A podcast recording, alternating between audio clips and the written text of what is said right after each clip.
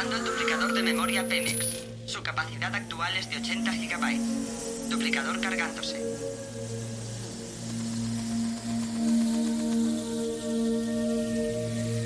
Su capacidad de almacenamiento es ahora de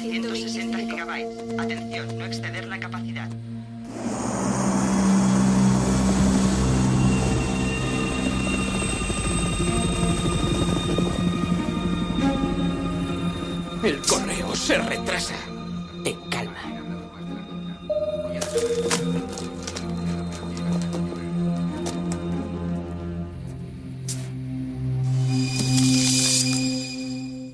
Una doble de queso y anchoas. Usted es el señor... Smith. Llega tarde. Lo sé.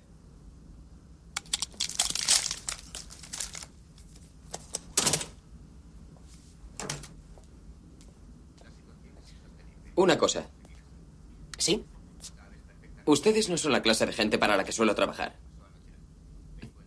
Somos nuevos en esto. No me diga.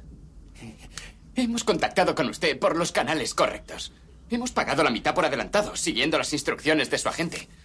Aquí tiene su billete. Primera clase. Veamos lo que quieren cargar.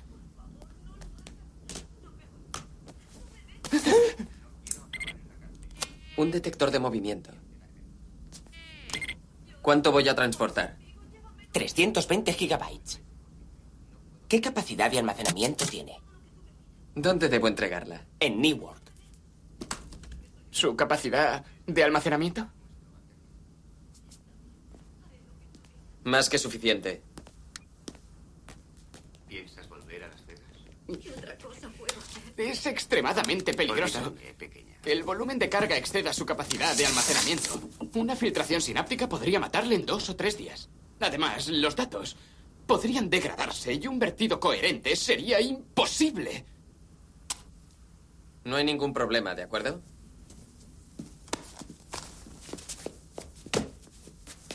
¿Cargamos o no?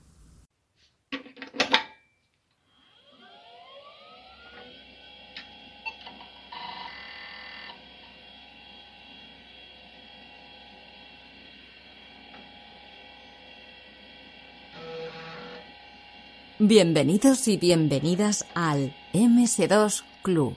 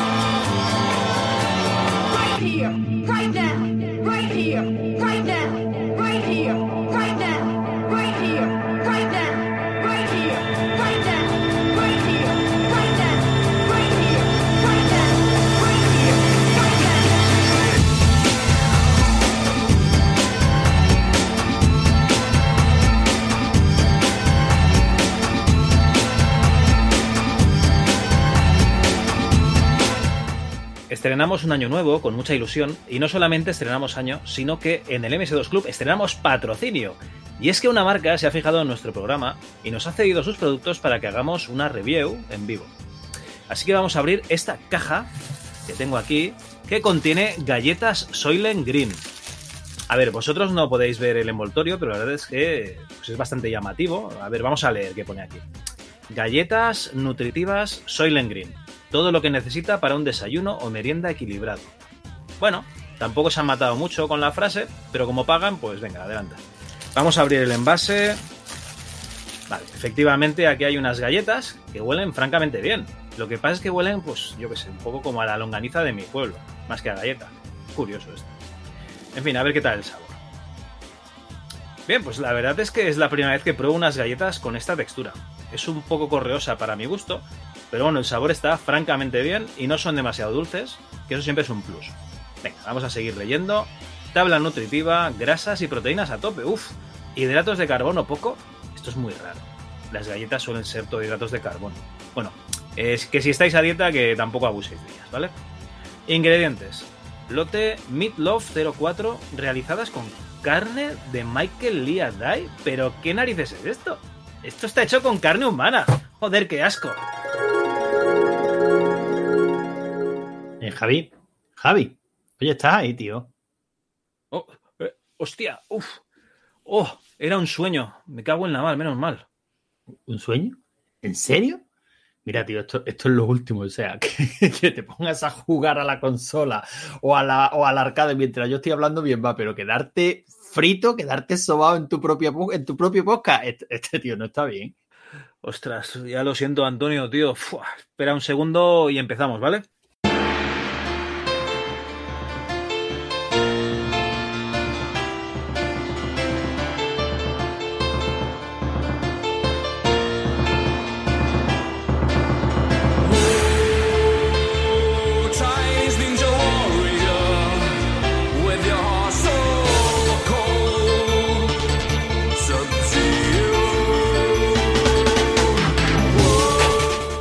Bueno, bienvenidos y bienvenidas al MS2 Club de este mes, el primero de 2022, un año en el que debemos empezar a ser responsables y reciclar todo lo que podamos. ¿Qué tal, Antonio? Pues bien, bien, bien. Aquí arrancando el año con las 3R, ya sabes, reducir, reciclar, reutilizar. Nada, dispuestos a, a lo que haga falta, Javi. Otro año más. Así me gusta. Bueno, Antonio, eh, estos días he llegado a una conclusión. Esto es una cosa que siempre hemos comentado en el programa. Y ya sé por qué somos el primer podcast español de- del sistema 2 o del MS2 o del DR2 o del 2 en general. Y es que creo que los usuarios de PC nunca han perdido la continuidad en el sistema. O sea, tú te comprabas un PC, te comprabas otro PC y más o menos seguías teniendo lo mismo o pudiendo utilizar más o menos las mismas cosas. O sea, poco a poco algunos juegos o programas iban dejando de funcionar, pero continuamente salían otros que los sustituían. ¿Qué, te parece a ti? Pues que no estás descubriendo nada nuevo, ¿no? Lo que hemos comentado prácticamente desde el programa 1. O sea, no, no hay nostalgia de MS2 porque, bueno, no había. O, o sí, o, o no lo sé. Teníamos la impresión de que no había una nostalgia clara del MS2 como tal, como sistema. Bueno, realmente no había nostalgia del PC.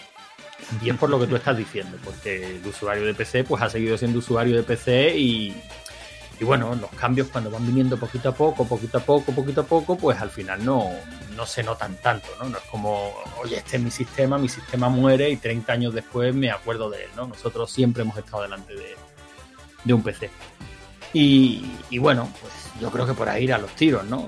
Ahora, aunque, oye, a mí me da la sensación, igual es sesgo de, de atención, ¿no? Pero a mí me da la sensación de que últimamente sí se está reviviendo un poquito la nostalgia del MS2, ¿no?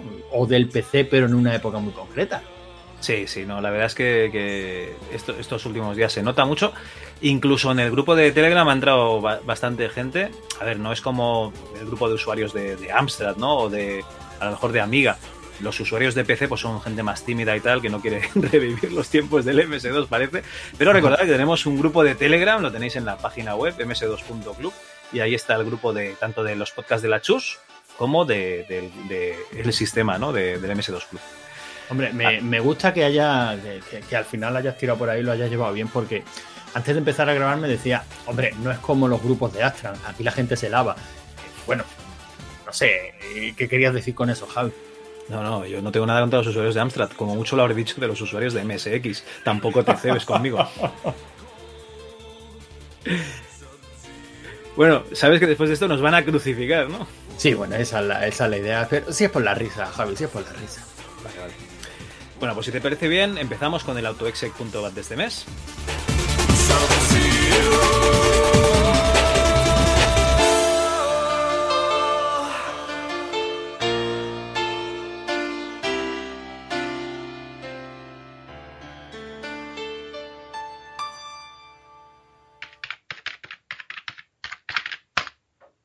autoexec.bat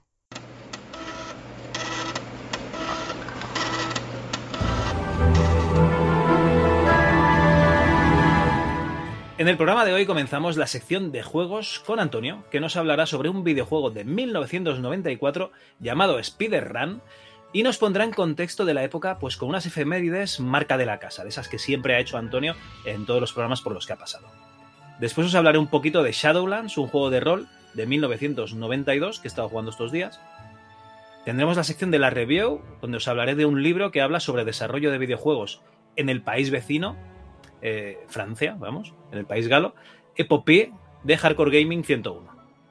Tendremos una pausa para la publicidad para que degustéis lo más selecto de la tele de los 80 y los 90, además de daros unos pocos consejos publicitarios. Y volveremos con un caso de filtración de un virus un tanto inusual en la sección del virus. Por último, leeremos vuestros comentarios en la sección readme.txt. Adelante programa.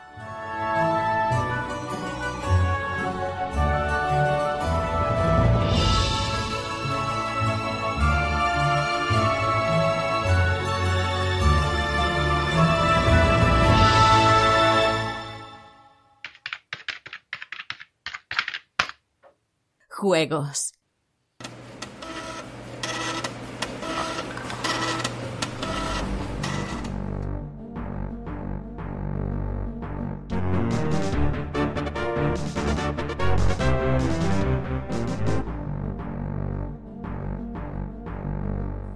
Antonio, vamos a hacer una cosa. Ahora que estamos empezando la sección de juegos, voy a pedirte, por favor, que entren unos perros. Vale, pues ni media palabra más aquí lo tienes, Javi. Tus deseos son órdenes. Qué maravilla, hostia. Es que no hay nada como tener un deseo y que se cumpla. Bueno, vamos a empezar la sección de, de- de juegos. Y Antonio, mm, es- hoy ha hecho una cosa, vosotros no lo habéis visto, ¿vale?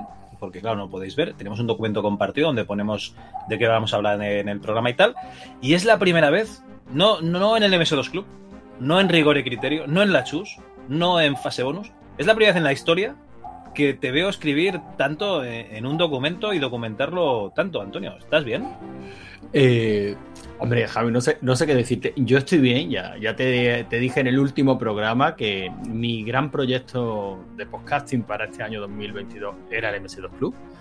No podía ser de otra manera. Eh, Yo me prometí a mí mismo ponerme, si no a tu altura a nivel de curro, por lo menos, menos servirte de apoyo en esta, en esta aventura. Pero vamos, que me parece muy injusto que digas que nunca me has visto escribir tanto. O sea, eso no. Perdóname, pero tú sabes bien que yo me he editado programas de nueve horas yo solo. y eso suponía muchas escaletas escritas, muchos programas, mucha documentación. Coño, yo he tenido épocas en las que me lo he currado bastante. Lo que pasa es que últimamente estoy llegando a una edad provecta. Tú ya sabes, esa edad que nos gusta consi- que, que nos gusta llamar de sudarnos todo el coño y no, y no estoy por matarme, ¿no? Pero, pero vamos que, que otras veces he, he hecho cosas parecidas a esta. Vale, vale. No, no, no. Yo, como hace tanto tiempo que no lo veía, pues a lo mejor ¿no? he tenido una alucinación, ¿no? Digo, hostia, esto, esto es nuevo, ¿no? Vale, vale. Eh, igualmente, y antes de que empecemos la, la sección, Antonio, nos expliques todo esto, de qué va. Eh, decir que estuvimos la semana pasada grabando un directo con la gente de un podcast que se llama Increíble pero Incierto. ¿Vale? Ya lo hicimos en directo, bastante gente del grupo de Telegram ya, ya lo pudo escuchar allí. Pero bueno, eh, que lo tenéis disponible. Me parece que ellos solo publican en Evox, no estoy seguro. ¿vale? Pero bueno, en Evox seguro que lo tenéis, si no buscáis por internet, increíble pero incierto. Y hicieron una cosa que nos encanta, que es que nos invitaron y fuimos a mesa puesta, o sea, a no trabajar nada, con lo cual, pues eh, eso es maravilloso. O sea, si nos queréis invitar a un podcast en el que nosotros no tenemos que currar, ¿vale? Cuando queráis, sin problema, ¿verdad, Antonio? Pues eso es lo que, va- lo que más nos gusta del mundo. A nosotros grabar nos gusta, currar no, o sea que miel sobre hojuelas. Es un win-win. Mm.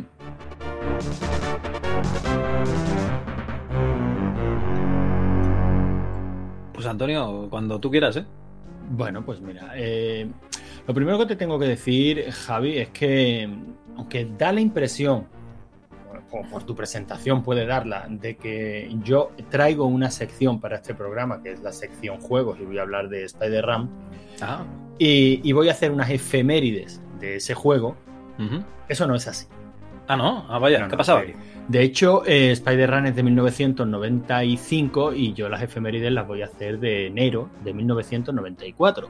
Ostras, me ha pasado lo mismo que te pasa a ti, que no me he leído toda la documentación esta que me has puesto, no me la he leído. Vaya, madre mía. Bueno, pues esto, esto es así porque tú sabes que a mí las efemérides me vuelven loco, siempre me han vuelto loco. A mí esto de, mm, de recordar una, una serie de años atrás, pues las noticias, eh, lo, lo que se jugaba, lo que se veía, lo que se escuchaba, pues siempre me ha molado mucho porque digamos que me, me asienta los pies en la tierra, ¿no? Por una parte me da una tranquilidad infinita, eh, saber que hace 20, 25, 30 años estábamos igual de mal que ahora y aquí seguimos, eso quiera que no, reconforta. Y por otra parte, eh, ver las películas que veíamos, los juegos a los que jugábamos, y, yo qué sé, la televisión que, que teníamos a nuestra disposición, la música que escuchábamos, pues me hace darme cuenta de que ni aquello era tan maravilloso, ni esto que tenemos ahora es tan horrible. O sea, digamos Oye, oye, que... oye. No, no, no, no, de verdad. Yo eh, esta mañana estaba dando una clase y les pongo para hacer actividades un, un cronómetro, un temporizador en Yahoo, ¿vale? Buscas eh, 15 minutes. eh, eh, ¿Cómo se llama esto? Ahora voy a quedar mal. Eh, bueno, tr- cronómetro de 15 minutos. ¿Vale? Y, y resulta que. eh, digo, voy a ponerles uno musical, ¿no? Pues yo qué sé, voy a poner uno que sea con música relajante y tal, pues para que estén más, más tranquilos. Y me han empezado a decir, profe, pero no tienes uno con reggaetón. Y empezaban a cantar la canción, les he dicho, no, no, no, chicos, chicas. El reggaetón en mi clase está prohibido. El que cante reggaetón suspende la asignatura inmediatamente. ¿Vale? Me he tenido que cuadrar ahí, no puede ser. Todo no era tan malo como lo que hay ahora. Puede que hubiese alguna cosa mala. Alguna. Pero es que hoy en día, madre mía, ya ves, ya, ya me he vuelto un viejo. Bueno, vale, vale, vale. Pero el caso es que ya digo que a mí las efemérides es un, pues bueno, una sección que, que me gusta, que siempre que puedo la cuelo y digo, bueno, ¿por qué no la vamos a colar en el MS2 Club? Encima, se da el caso de que hace unos días en el grupo de Telegram, creo que fue Vampirro, comentó eh, el hecho de que el calendario del año 2022 es exactamente igual al calendario del año 1994. Lo mismo que comentabas tú, ¿no? En el programa de- del efecto 2000. ¿no? Fue una de esas soluciones que se planteó para resolver el efecto 2000. Bueno, esas soluciones que nos dio el manual del PRICA, para el efecto 2000. Efecti- Efectivamente. Pues, nada, nada más que esa chorrada me ha servido para decir, aquí tengo la excusa perfecta para yo mes tras mes hacer unas efemérides de- del mes en curso, pero eso sí, de hace 28 añitos, del año 1994. Ajá. Y, y luego ya hablaremos del juego, luego ya hablaremos de Spider-Room, porque también se me ha ocurrido que, ya que tenemos a nuestra disposición una colección maravillosa como es Exodus, de la que hemos hablado varias veces en el programa, hay otras, como por ejemplo la colección de Neville, pero la que yo uso es la de Exodus, que tiene, creo que son 7200 juegos.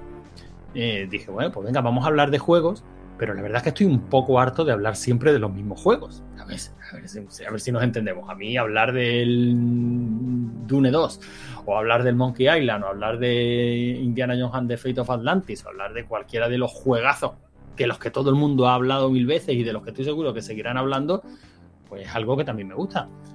Pero digo, bueno, y hablar de juegos de los que nadie tiene ni puta idea, o sí, ¿Y si hablamos de juegos al azar, el que toque y a ver si somos capaces de extraer algo interesante de alguno de esos juegos? Um, juegos al azar, o sea, eh, que trabaje un número aleatorio por ti, ¿no? Exactamente, Javi, ¿cómo me conoces? Yo directamente he cogido el listado de 7114 juegos que tiene la Exodus V5. Eh, los he ordenado aleatoriamente y hoy traigo el primero que, pues por mor de la aleatoriedad, ha sido el Spider-Man. Oye, un juego que luego me ha sorprendido la historia que tiene detrás. Pero Vale. te aseguro que ha sido un intencionado, que yo he cogido el primero. Y si el juego hubiera dado para hablar de él dos minutos, pues yo hubiera hablado dos minutos y aquí paz y después gloria. Que para lo que cobramos bien está. ¿Tú cómo lo ves? Bueno, yo lo veo bien. Entonces, para el siguiente programa intentaremos tener un corte que sea efemérides, ¿no? Porque esto parece que viene para quedarse. Y luego ya, pues, el juego en la sección de juegos. Perfecto. A mí me parece estupendo.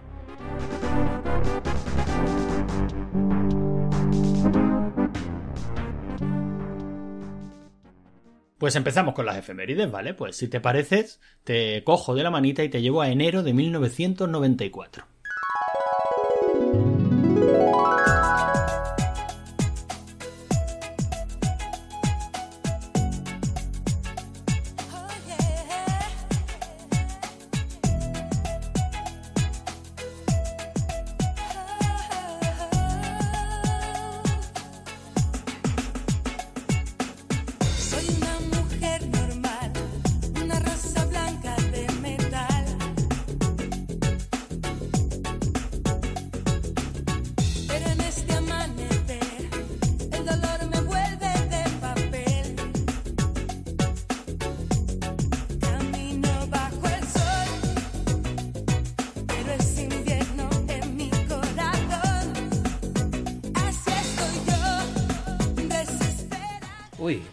94. Yo tenía aquí ah, 16 añitos. Pues no está mal, eras un, tierno adolescente que ya casi, casi, casi empezabas a dejar un poquito de lado los juegos de PC, ¿no? Y, y casi te centrabas más en las cosas del molar. Del molar. No, no, no, ahí no. No, todavía no. Todavía no. Bueno, pues ese 14 de enero de 1994, los presidentes de Rusia, Estados Unidos y Ucrania, Boris Yeltsin, Bill Clinton y Leonid Kravchuk, firmaron en Moscú un acuerdo tripartito para eliminar todos los misiles nucleares estratégicos exsoviéticos. Por lo que sea, la, la noticia en la que se relaciona Rusia, Estados Unidos y, y Ucrania, pues me ha parecido interesante y relevante. Esto pasaba en 1994. Yo estoy acojonado, Antonio. ¿Por qué? el, el programa anterior, el volumen 20, puse un corte en el que ponía un político diciendo que teníamos que salir de la OTAN. Entonces yo ya estoy acojonado. Bueno, Bueno, pues- sigamos, sigamos. Pues eh, eh, ya era tema de... Hace 28 añitos Rusia, eh, Ucrania, Estados Unidos ya era tema de conversación. Lo que intento decir es que si yo puedo cambiar Я думаю, что каждый тоже изменился. y vosotros también, Вы можете измениться. todos pueden cambiar. El 27 de enero, en 1994, hubo una huelga general contra el proyecto de reforma laboral emprendida por el gobierno. Pa' variar. Las reformas laborales, Javi, nunca, nunca han dejado contentos a nadie. Nunca. No, no, la única diferencia es lo de la huelga general, o sea, lo de proyecto de reforma laboral, esto es... el pan nuestro de cada día o de cada año. Y el 31 de enero, tristemente, fue el incendio que destruyó el Gran Teatro Liceo de Barcelona. Mm, Sí, lo recuerdo. 150 años de historia de la ópera han desaparecido en tan solo dos horas a causa de un incendio. Desde las mismas ruinas del Liceo, Montserrat Caballé, hoy una cronista de excepción, va a recorrer siglo y medio de cultura que tuvo como escenario un teatro que fue símbolo de Cataluña. No fui yo, ¿eh? No fui yo. No, no, no. Estoy seguro de que no fuiste tú, Javi. ¿Qué veíamos? ¿Qué, qué teníamos en el cine, Javi? Pues teníamos El Buen Hijo, no sé si recuerdas esa peli. Macaulay Culkin, Macaulay Culkin, Macaulay, Macaulay, Macaulay Culkin, Macaulay, Macaulay, Macaulay Culkin, Macaulay, Macaulay, Macaulay. Para mi gusto, una gran peli, ¿eh? Hace, hace mucho que no la veo, pero recuerdo que la vi en el cine y, y me encantó. Sí, sí, no. Además te deja con el culo torcido porque estabas acostumbrado a ver a Macaulay Culkin de, de, de niño bueno. Bueno, bueno, tampoco, ¿no? Pero bueno, de- no era bueno, pero no- no dejaba de ser un niño travieso como en cualquier película de... Y aquí un poco, un poco cabroncete era el niño, ¿eh? Aquí era un hijo de la gran puta, pero con todas las palabras, vamos. También se estrenaba ese año Historias de la puta mili. Soldadito español, soldadito valiente, el orgullo del sol es besarte en la frente. La victoria Hombre, esta la fui a ver al cine con el sargento Arencibia.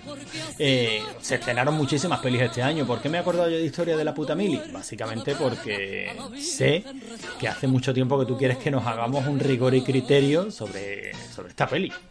Nah, pero ya es una cosa que yo ya. Es como lo de entrevistar a Sabrina. Yo ya sé que no, no va a pasar. Nah, hombre, hay que, hay que hacerlo porque Historias de la puta mili es un peliculón, era un cómic divertidísimo, fue una serie de televisión, o sea que ahí hay un buen programa. Pues fíjate que yo no quería hablar de historias de la puta mili precisamente. Lo que quería hablar era de dos películas que son, bueno, en mi recuerdo, bastante mejores, que eran La Quinta del Porro y, y- y la segunda parte de La Quinta del Porro, que ahora no recuerdo cómo se llamaba. Yo te diría que te quedaras con tu recuerdo. Pero bueno, a lo mejor por eso merece la pena hacer ese programa. También se estrenaba Demolition Man, que presentaba un futuro en el que estamos ya inmersos, pero de cabeza. Bueno, al menos no nos ha llegado las tres conchas todavía. Que te folle un pez, cabrito, rompe huevos, gilipollas, jodido por cinco créditos por repetida violación del Estatuto de Moralidad Verbal. Ya no necesito las conchas. Ahora mismo vuelvo. Bueno, no nos han llegado las tres conchas, pero todos los demás estamos exactamente igual de, de- de tontorrones y de, y de estúpidos que se nos, que se nos presenta en esa, en esa peli, ¿no? Pero Demolition Man era mejor, no, no había riguitón.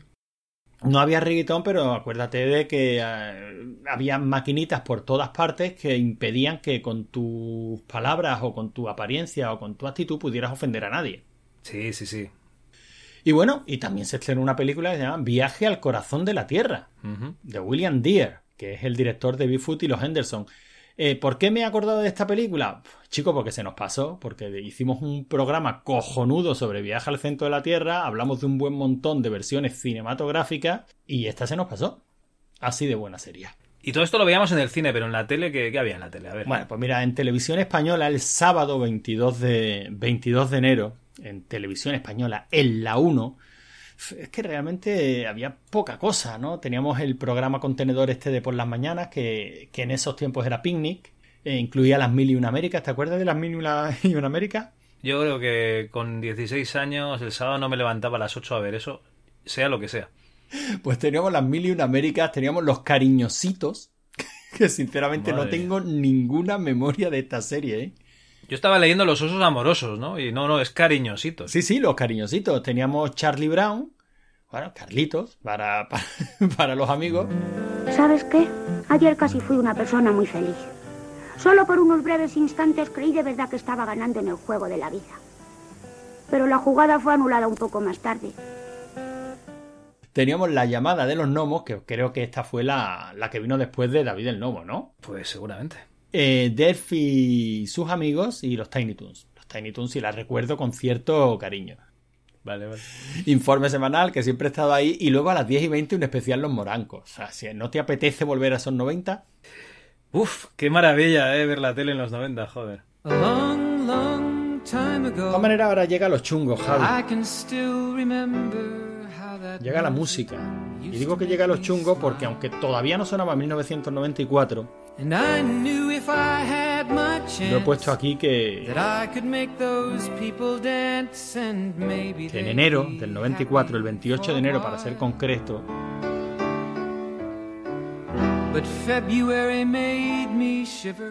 eh, ha quedado marcado en nuestra en la historia como, Bad news on the doorstep. como, como cantaba Don McLean, I couldn't take one more step.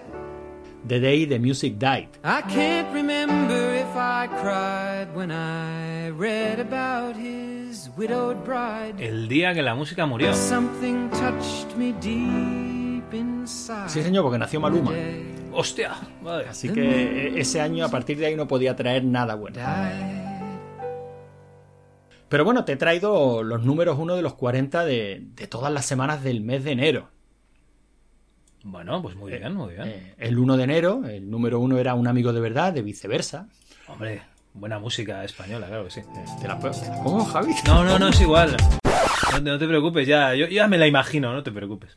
El 8 de enero, como número uno, teníamos Me haces tanto bien, de Amistades Peligrosas. Quemas con la punta de tus dedos, tus manos hacen llagas en mi piel. Me abrazo con tu lengua. Bueno, no, no está mal para escucharlo de tranquis. Eh, con esto se ha arrimado mucha cebolleta, Javi, hay que decirlo todo. El 15 de enero, Please Forgive Me, de Brian Adams. Wanna make it good.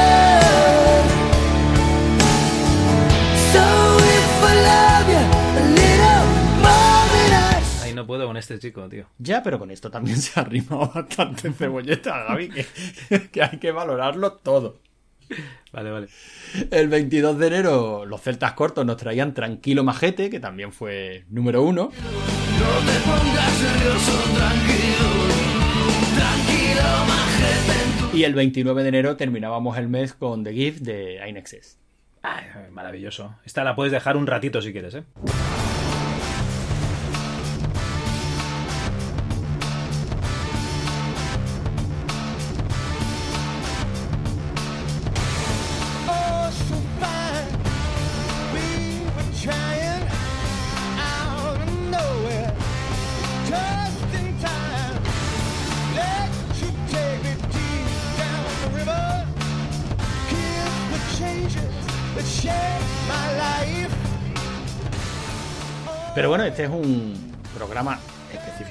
No de juegos, pero sí del, del MS2, así que habrá que ver a qué jugábamos, ¿no? En ese enero de 1994.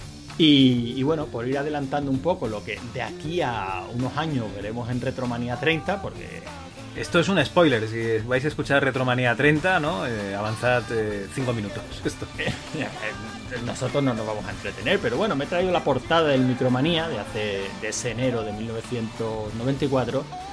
Y bueno, en portada teníamos el Sam Max. Ah, muy bien, titulazo de Lucas. Sí, señor. O sea, ese- yo creo que a nivel de juego la cosa no estuvo nada mal. Y tenemos otra aventura, tenemos Space Quest 5. Yo es que le cogí mucha manía a los Space Quest porque era morir, morir, morir, morir. Bueno, como de sierra. Ya, pero es que este era, una, este era exagerado. Es, es que, en fin, le cogí mucho, mucha tirria por, por eso. Yo creo que este juego, si algún día me lo, me lo paso, será con, con libro de pistas delante. Bueno, este, y todos. Ahora, hoy día si nos pasamos algunas de estas aventuras gráficas tirando de guía, como debe ser. Claro, también es verdad. También teníamos en portada el Indica Racing y el Little, Little Devil.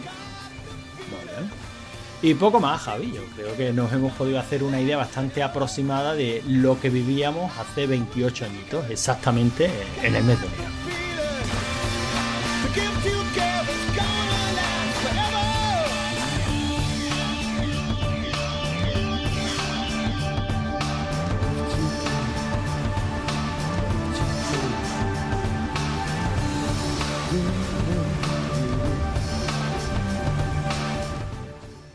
Pues bueno, oye, y, y explícanos este, este juego, este Spiderrun. Este, bueno, y explícanos el proceso. O sea, ¿has cogido una página rollo random.org y la has dado ahí a Cholón directamente?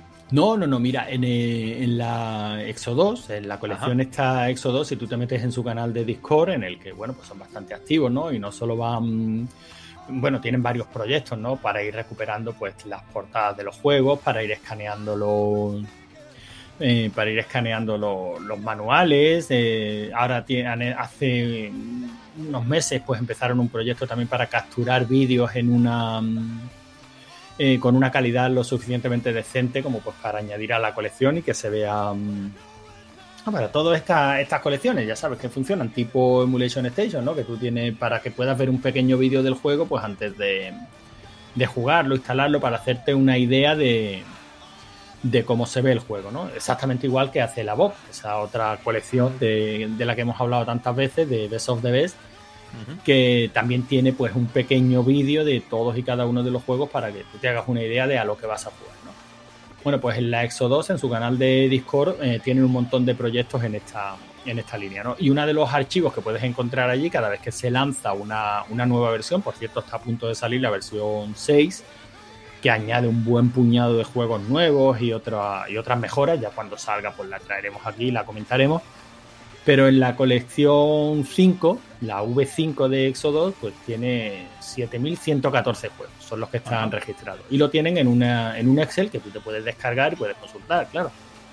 Un Excel en el que viene pues, el título del juego, la compañía, el año, en fin, todos los datos relevantes, los mismos datos que luego puedes consultar en, en el lanzador que se utiliza para los juegos, ¿no? que en este caso es el Launchbox. Bueno, pues yo me he descargado el Excel y lo he ordenado aleatoriamente. Eh, O sea, tú ya sabes, tú ya sabes de lo que vas a hablar todo este año directamente. Eh, sí, sí, sí, bueno, yo ya sé lo que voy a hablar los, siete, los próximos 7114 meses. meses y programas del MS2 Club. Qué, opti- qué optimista eres. No, lo que pasa es que quizás, y he asumido que no en todos los. No en todo, no todos los juegos con, con los que me encuentre van a dar como para hablar o como para una sección, ¿no? Entonces, a lo mejor en alguna sección, pues directamente cojo tres o cuatro juegos y comento lo que hay. Pero más que nada, no, no por trabajar poco, Javi, porque al final esto te lleva más curro que hablar de un juego que conoces, que has jugado y que es universalmente conocido, ¿no? Porque al fin y al cabo, todo. Si, si me toca un Monkey Island, pues yo hablo de Monkey Island, cuento mis impresiones, las veces que me los he pasado, lo que disfruté, lo que tal, y ya tienes una sección hecha. Pero es que, sinceramente, a mí me apetece que alguien me cuente, joder, de todos estos juegos, porque acaban en una colección como esta, ¿no? O sea, alguien lo ha propuesto, alguien lo ha recordado, alguien. eh, te estamos hablando de no, no una, no la típica colección vamos a meter absolutamente todas las ROMs que hay de un sistema, ¿no? Los, ¿Cómo se llamaba? Había incluso un proyecto de catalogación por ahí. No, no me acordaré. Sí, TOSEC. TOSF. Que se habla del TOSEC de tal máquina. Pues básicamente, Sí, sí, prácticamente buscas una colección entera de juegos, metes en emule TOSEC y el número de la, el nombre de sale, la ¿no? máquina y ya está. que es prácticamente todo lo que se ha publicado en algún momento de ese, de ese juego.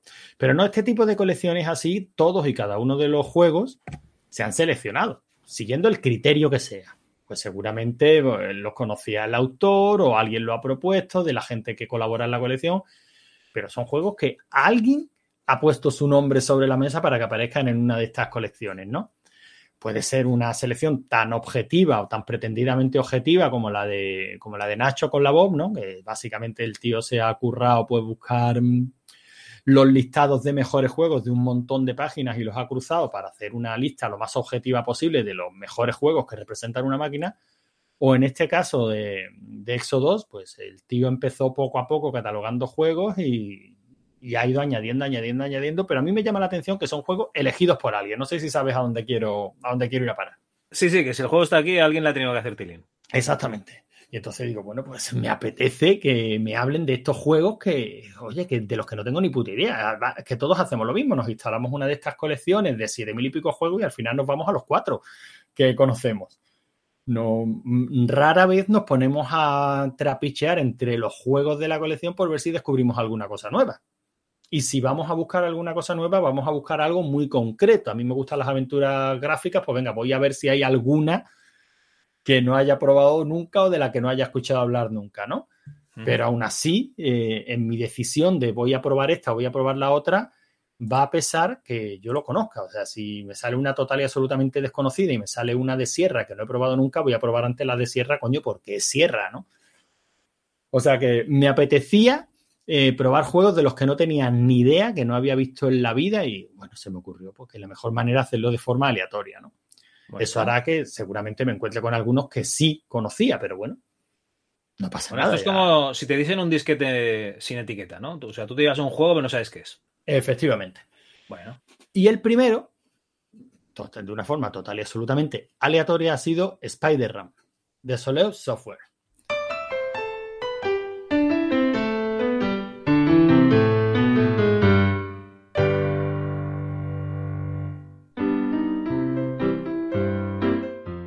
Soleau Software. Bueno, lo No primero lo había hecho- oído en la vida. ni yo tampoco. Lo primero que he hecho ha sido, por supuesto, poner el juego. He puesto el juego en la Exo 2, eh, me he puesto a echar un par de partiditas. La- en la primera partida, en el primer segundo de la primera partida, he dicho, coño, esto es el Pac Manía. Anda. No sé si te suena, ¿no? El juego este que tienes que ir guiando, pues Sí, el, claro. cau- el caudal de agua desde un determinado punto al otro, haciendo que giren la- las losetas en las que hay dibujadas unas tuberías, ¿no? Sí, sí, no, además me, me encantaba. Es uno de los juegos estos así de puzzle que hay chulos. A mí me Pues- gustaba mucho, sí, sí. Pues entonces Spider-Run te va a gustar porque es el Pac-Manía. En vez de agua tienes una araña. ¿Pero una araña que va por una tubería o por una no, tela de araña? digamos que en vez de tubería se supone que es una especie de bueno, de camino, simplemente un camino que tú le tienes que ir abriendo a la araña cada, y cada una de esas losetas que gira para que la araña, la araña pase por ahí, pues te da una serie de puntos. O sea, tienes que conseguir que la araña esté dando vueltas por, por el circuito el mayor tiempo posible. Eso te va sumando puntos y para pasar al siguiente nivel, pues tienes que conseguir un mínimo de puntos. Ajá. Ese es, eh, esa es la mecánica del juego. Eh, y eso es todo lo que se puede decir del juego. Es un clon del Pac-Mania. Oye, pero la serie del año 95, gráficos un poco regulares, ¿eh? No, no, no. Todos los juegos de Soleil Software son clones descarados de otros juegos conocidos, sin grandes alardes técnicos y con unos gráficos muy mediocres. Vale. Y esta, pero esta compañía, Soleil Software, no tiene uno, ni dos, ni tres, ni cuatro, ni cinco juegos. Tiene un buen puñado de juegos, tanto como treinta y tantos. O, o sea, tiene un- una burrada de juegos, Javi. Bueno, estoy viendo un juego que sacaron en el año 2000 que se llama Krateman, que parece un Sokoban, que es para Windows, pero los gráficos y- es, Sí, sí. es- es exactamente igual que el juego de 2 de 16 bits. En la misma, en la misma línea, sí, sí. Tú te has ido al del 2000, creo que era 2002, ¿no? 2000, 2000. Sí, eh, para, para Windows. Pero sin embargo, yo tenía apuntado como el último juego de Solo Software de 1997, porque luego es verdad que había un salto bastante grande de tres años hasta ese que tú estás comentando, ¿no? Que era. Bueno, no, de- aquí tienen eh, una, uno en el 98, uno en el 99, 2000, dos en el 2001, uno en el 2002, dos en el 2003. En el 2003 ya han, han mejorado un poquito los gráficos, no mucho, bueno, un poquito. En el 2003, pues fíjate, eso ya no me, no me suenan a mí, ¿eh? Bueno, estoy mirando Movi Games, ¿eh? o sea, aquí me salen hasta el 2003. Del, del 91, que tienen el Crasher, hasta este del 2003. Ujú. Bueno, de todas maneras, si te paras a, a mirar, verás que, que son todos clones de juegos conocidos, ¿no? Por ejemplo, yo me apuntaba aquí el, de- el del 97, eh, uno que se llama Dex Drop, que básicamente es un Columns. O sea, básicamente no, es que es un Columns. Todos los juegos de Solo Software que se, que se anunciaba como la compañía para. para. ¿Cómo era? Para el jugador inteligente o para. Supuestamente todos sus juegos son no violentos, eh, juegos de lógica y estrategia y para toda la familia, ¿no? Eh, buscando eh, información por internet he visto que hay bastante gente, o me ha sorprendido que hay, bueno, bastante, que hay alguna gente que recuerda con mucho cariño Soleil Software. Y que cuando- software que estoy viendo que es un tío. Ah, efectivamente, pero no un ti- pero no cualquier tío, Javi, que es lo Ah, que vale. me ha llamado muchísimo la atención de la historia. Déjame que te, Sí, sí, tú guíame, guíame en esta aventura, por favor. Sí, déjame que te lea la, la historia de. Claro, ¿tú qué piensas, Javi? Dime la verdad. ¿Tú qué piensas cuando ves una compañía como esta y te das cuenta de que el programador principal se llama William Solo? Bueno, pues esto es como, yo que sé, carnicería Fernández. O sea, Efectivamente, un tío que yo me lo guiso, yo me lo como y que más o menos se ha ido sacando unas perrillas, pues sableando eh, ideas o directamente fusilando juegos conocidos y él ha hecho su versión, pues programada de la forma más, más rápida posible, ¿no? Me estoy dando cuenta de que todos los juegos son no, no, no violentos, ¿no? Tiene pinta. Sí, sí, bueno, esa- ese era su planteamiento. Juegos de estrategia, juegos lógicos, juegos para toda la familia. Vale, vale. ¿Vale? Y son todos juegos de puzzles. Absolutamente todos. Muy bien. Bueno, pero ahora quédate con la historia. Voy traduciendo sobre la marcha, ¿vale? Sobre la marcha. Soleil Software es la creación de tres antiguos eh, bailarines de ballet. ¿Cómo? Sí. William Solo, Kevin Santí y Cathy Lanyan. Ajá. Se conocieron eh, hace siete años cuando actuaban, ya te digo, bailando. Se enamoraron para- y se casaron, ¿no? cuando actuaban eh, para la misma compañía de danza en Nueva York. La Sulo Company. No, no, no, no, no. Era Ah, una vale, vale. compañía bastante conocida. Es que vas a flipar, Javi. Eh, aunque continuaron bailando con diferentes compañías ya por separado, se mantuvieron en contacto y al final pues acabaron construyendo una amistad, ¿no? Y que, que los ha traído hasta este momento. Prácticamente la, la página web de Soleu Software, eh, si entras hoy día en ella, verás que lo, lo único que aparece es un mensaje que dice gracias por 30 años, ¿no? Ah, pero que todavía tienen página web. Tienen página web en la que aparece gracias por 30, por 30 años y creo que la- esa, ese cartel, esa actualización es del 2019, una cosa así. O sea que como aquel que dice hasta hace dos días han estado vendiendo sus juegos. Madre mía. Eh, este- en esta amistad se dieron cuenta de que tenían un interés común en la programación y en los juegos de puzzles y en juegos que fueran no violentos tal y decidieron montar Soleu Software. Ojito a esto. La danza profesional es una carrera muy demandante y que te deja muy poquito tiempo libre. Es como el deporte profesional. Requiere muchísima dedicación, un talento natural y un talento natural y disciplina para llegar a triunfar. Pues bien, este talento natural, esta disciplina y esta dedicación eh, se, se dieron cuenta de que les servía para cualquier cosa. ¿Por qué no hacer una compañía de software? Claro, o sea, es, es lógico, ¿no? Yo soy un buen albañil, estoy convencido de que puedo hacer un pan estupendo. Pues, pues montaron una compañía de software. Prácticamente toda la programación la llevaba William Solo. Eh, las otras dos, eh, Kevin Santí y Katy Lagan, acabaron casándose y. ¡Oh! ¡Oh! Le dejaron solo. Y no, pero, pero, pero, pero seguían formando parte de la compañía.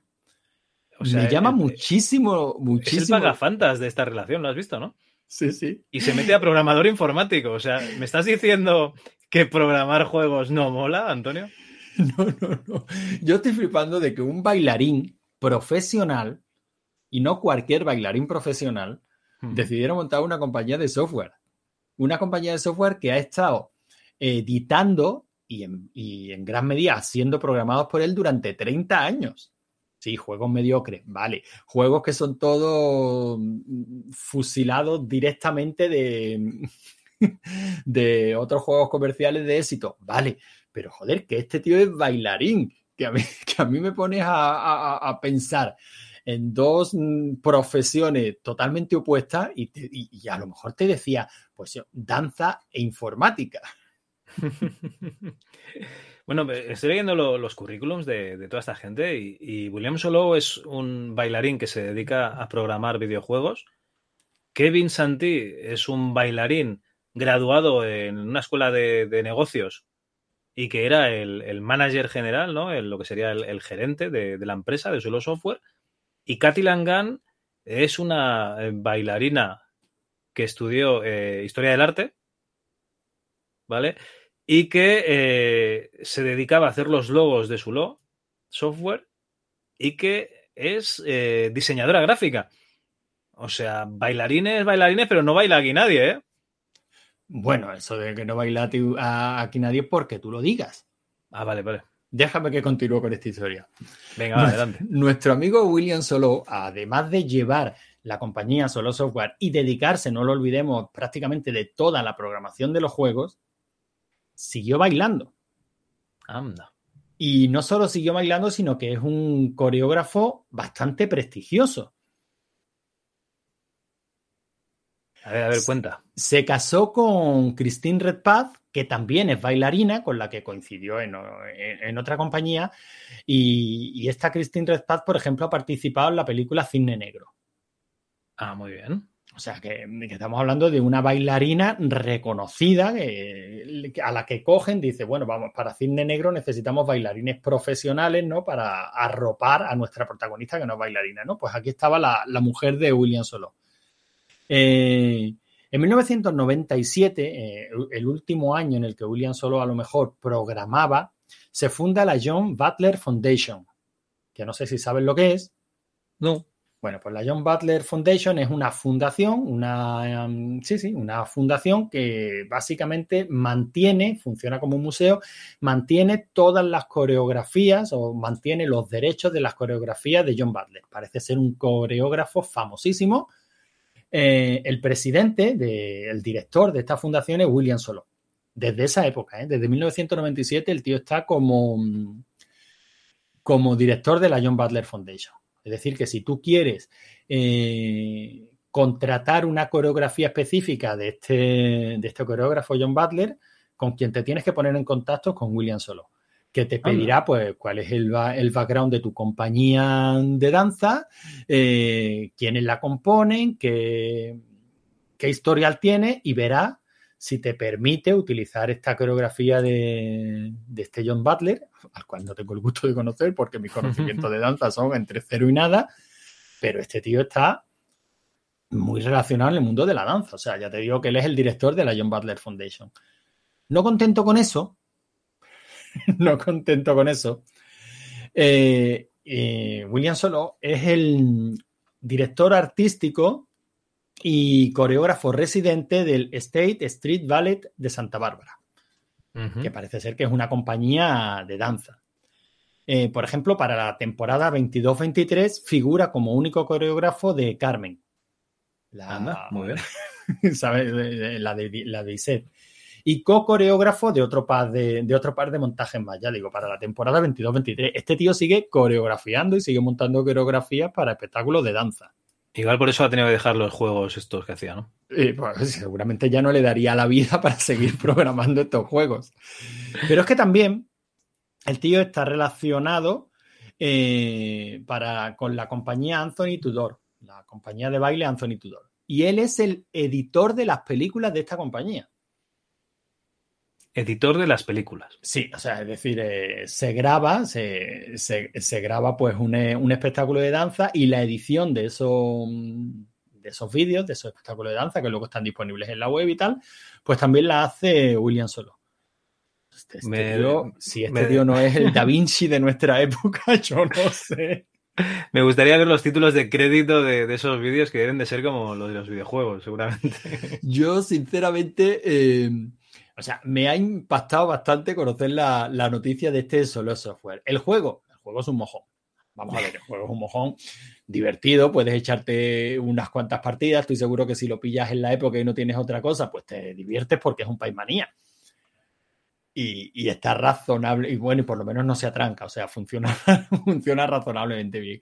Le estaba echando un par de partidas también a este, a este clon del Columns, tiene tres o cuatro clones del Risk, de tablero, o sea, los juegos son lo que son, no son gran cosa, pero me ha gustado mucho descubrir quién hay detrás de estos juegos, Javi, o sea, ca- casi, casi, casi como, no sé, como esta aventura gráfica, ¿quién estuviste entrevistando? Esta aventura gráfica que hicieron unos chavales de... Sí, a Bass, Software, ¿no? Exactamente, exactamente. Pues, pues mi idea era encontrar cosas como, como esas, ¿no? Y, la verdad es que hasta ahora, no sé el mes que viene que nos deparará, pero hasta ahora yo estoy muy contento. Creo que hoy por hoy soy la persona que más sabe en el mundo de William Solo y Solo Software. Vale, vale. eh, un par de preguntas, ¿eh? O sea, has Venga, dicho que dos seguramente frases. no las pueda responder. Has dicho dos frases de- del juego y llevas 15 minutos hablando del- del juego. Es, Entonces, que el mi, juego, no- es que el juego no da, no da para más, Javi. mi pregunta es: eh, ¿recomiendas el juego? Ah, pues el juego está divertido. Si os gusta Paismanía, pues echarle un vistacillo. A lo mejor eh, lo pasáis bien echando un par de partidillas sabiendo que ese juego lo ha programado un bailarín profesional y un coreógrafo en activo. Vale, maravilloso. Yo, yo con eso ya me lo apunto, ¿eh? Spider Run. Spider Run. Spider-Room. Perfecto. Pues muy bien, muy bien. Y hasta aquí la sección de juegos de este mes en el que prácticamente no hemos hablado de juegos, Javi. Bueno, bueno, bueno, pero eh, ahora viene Shadowlands, que yo no sé si lo recuerdas Sí. de tu época de maníacos del calabozo, ¿no? De esa micromanía. Lo recuerdo, lo recuerdo.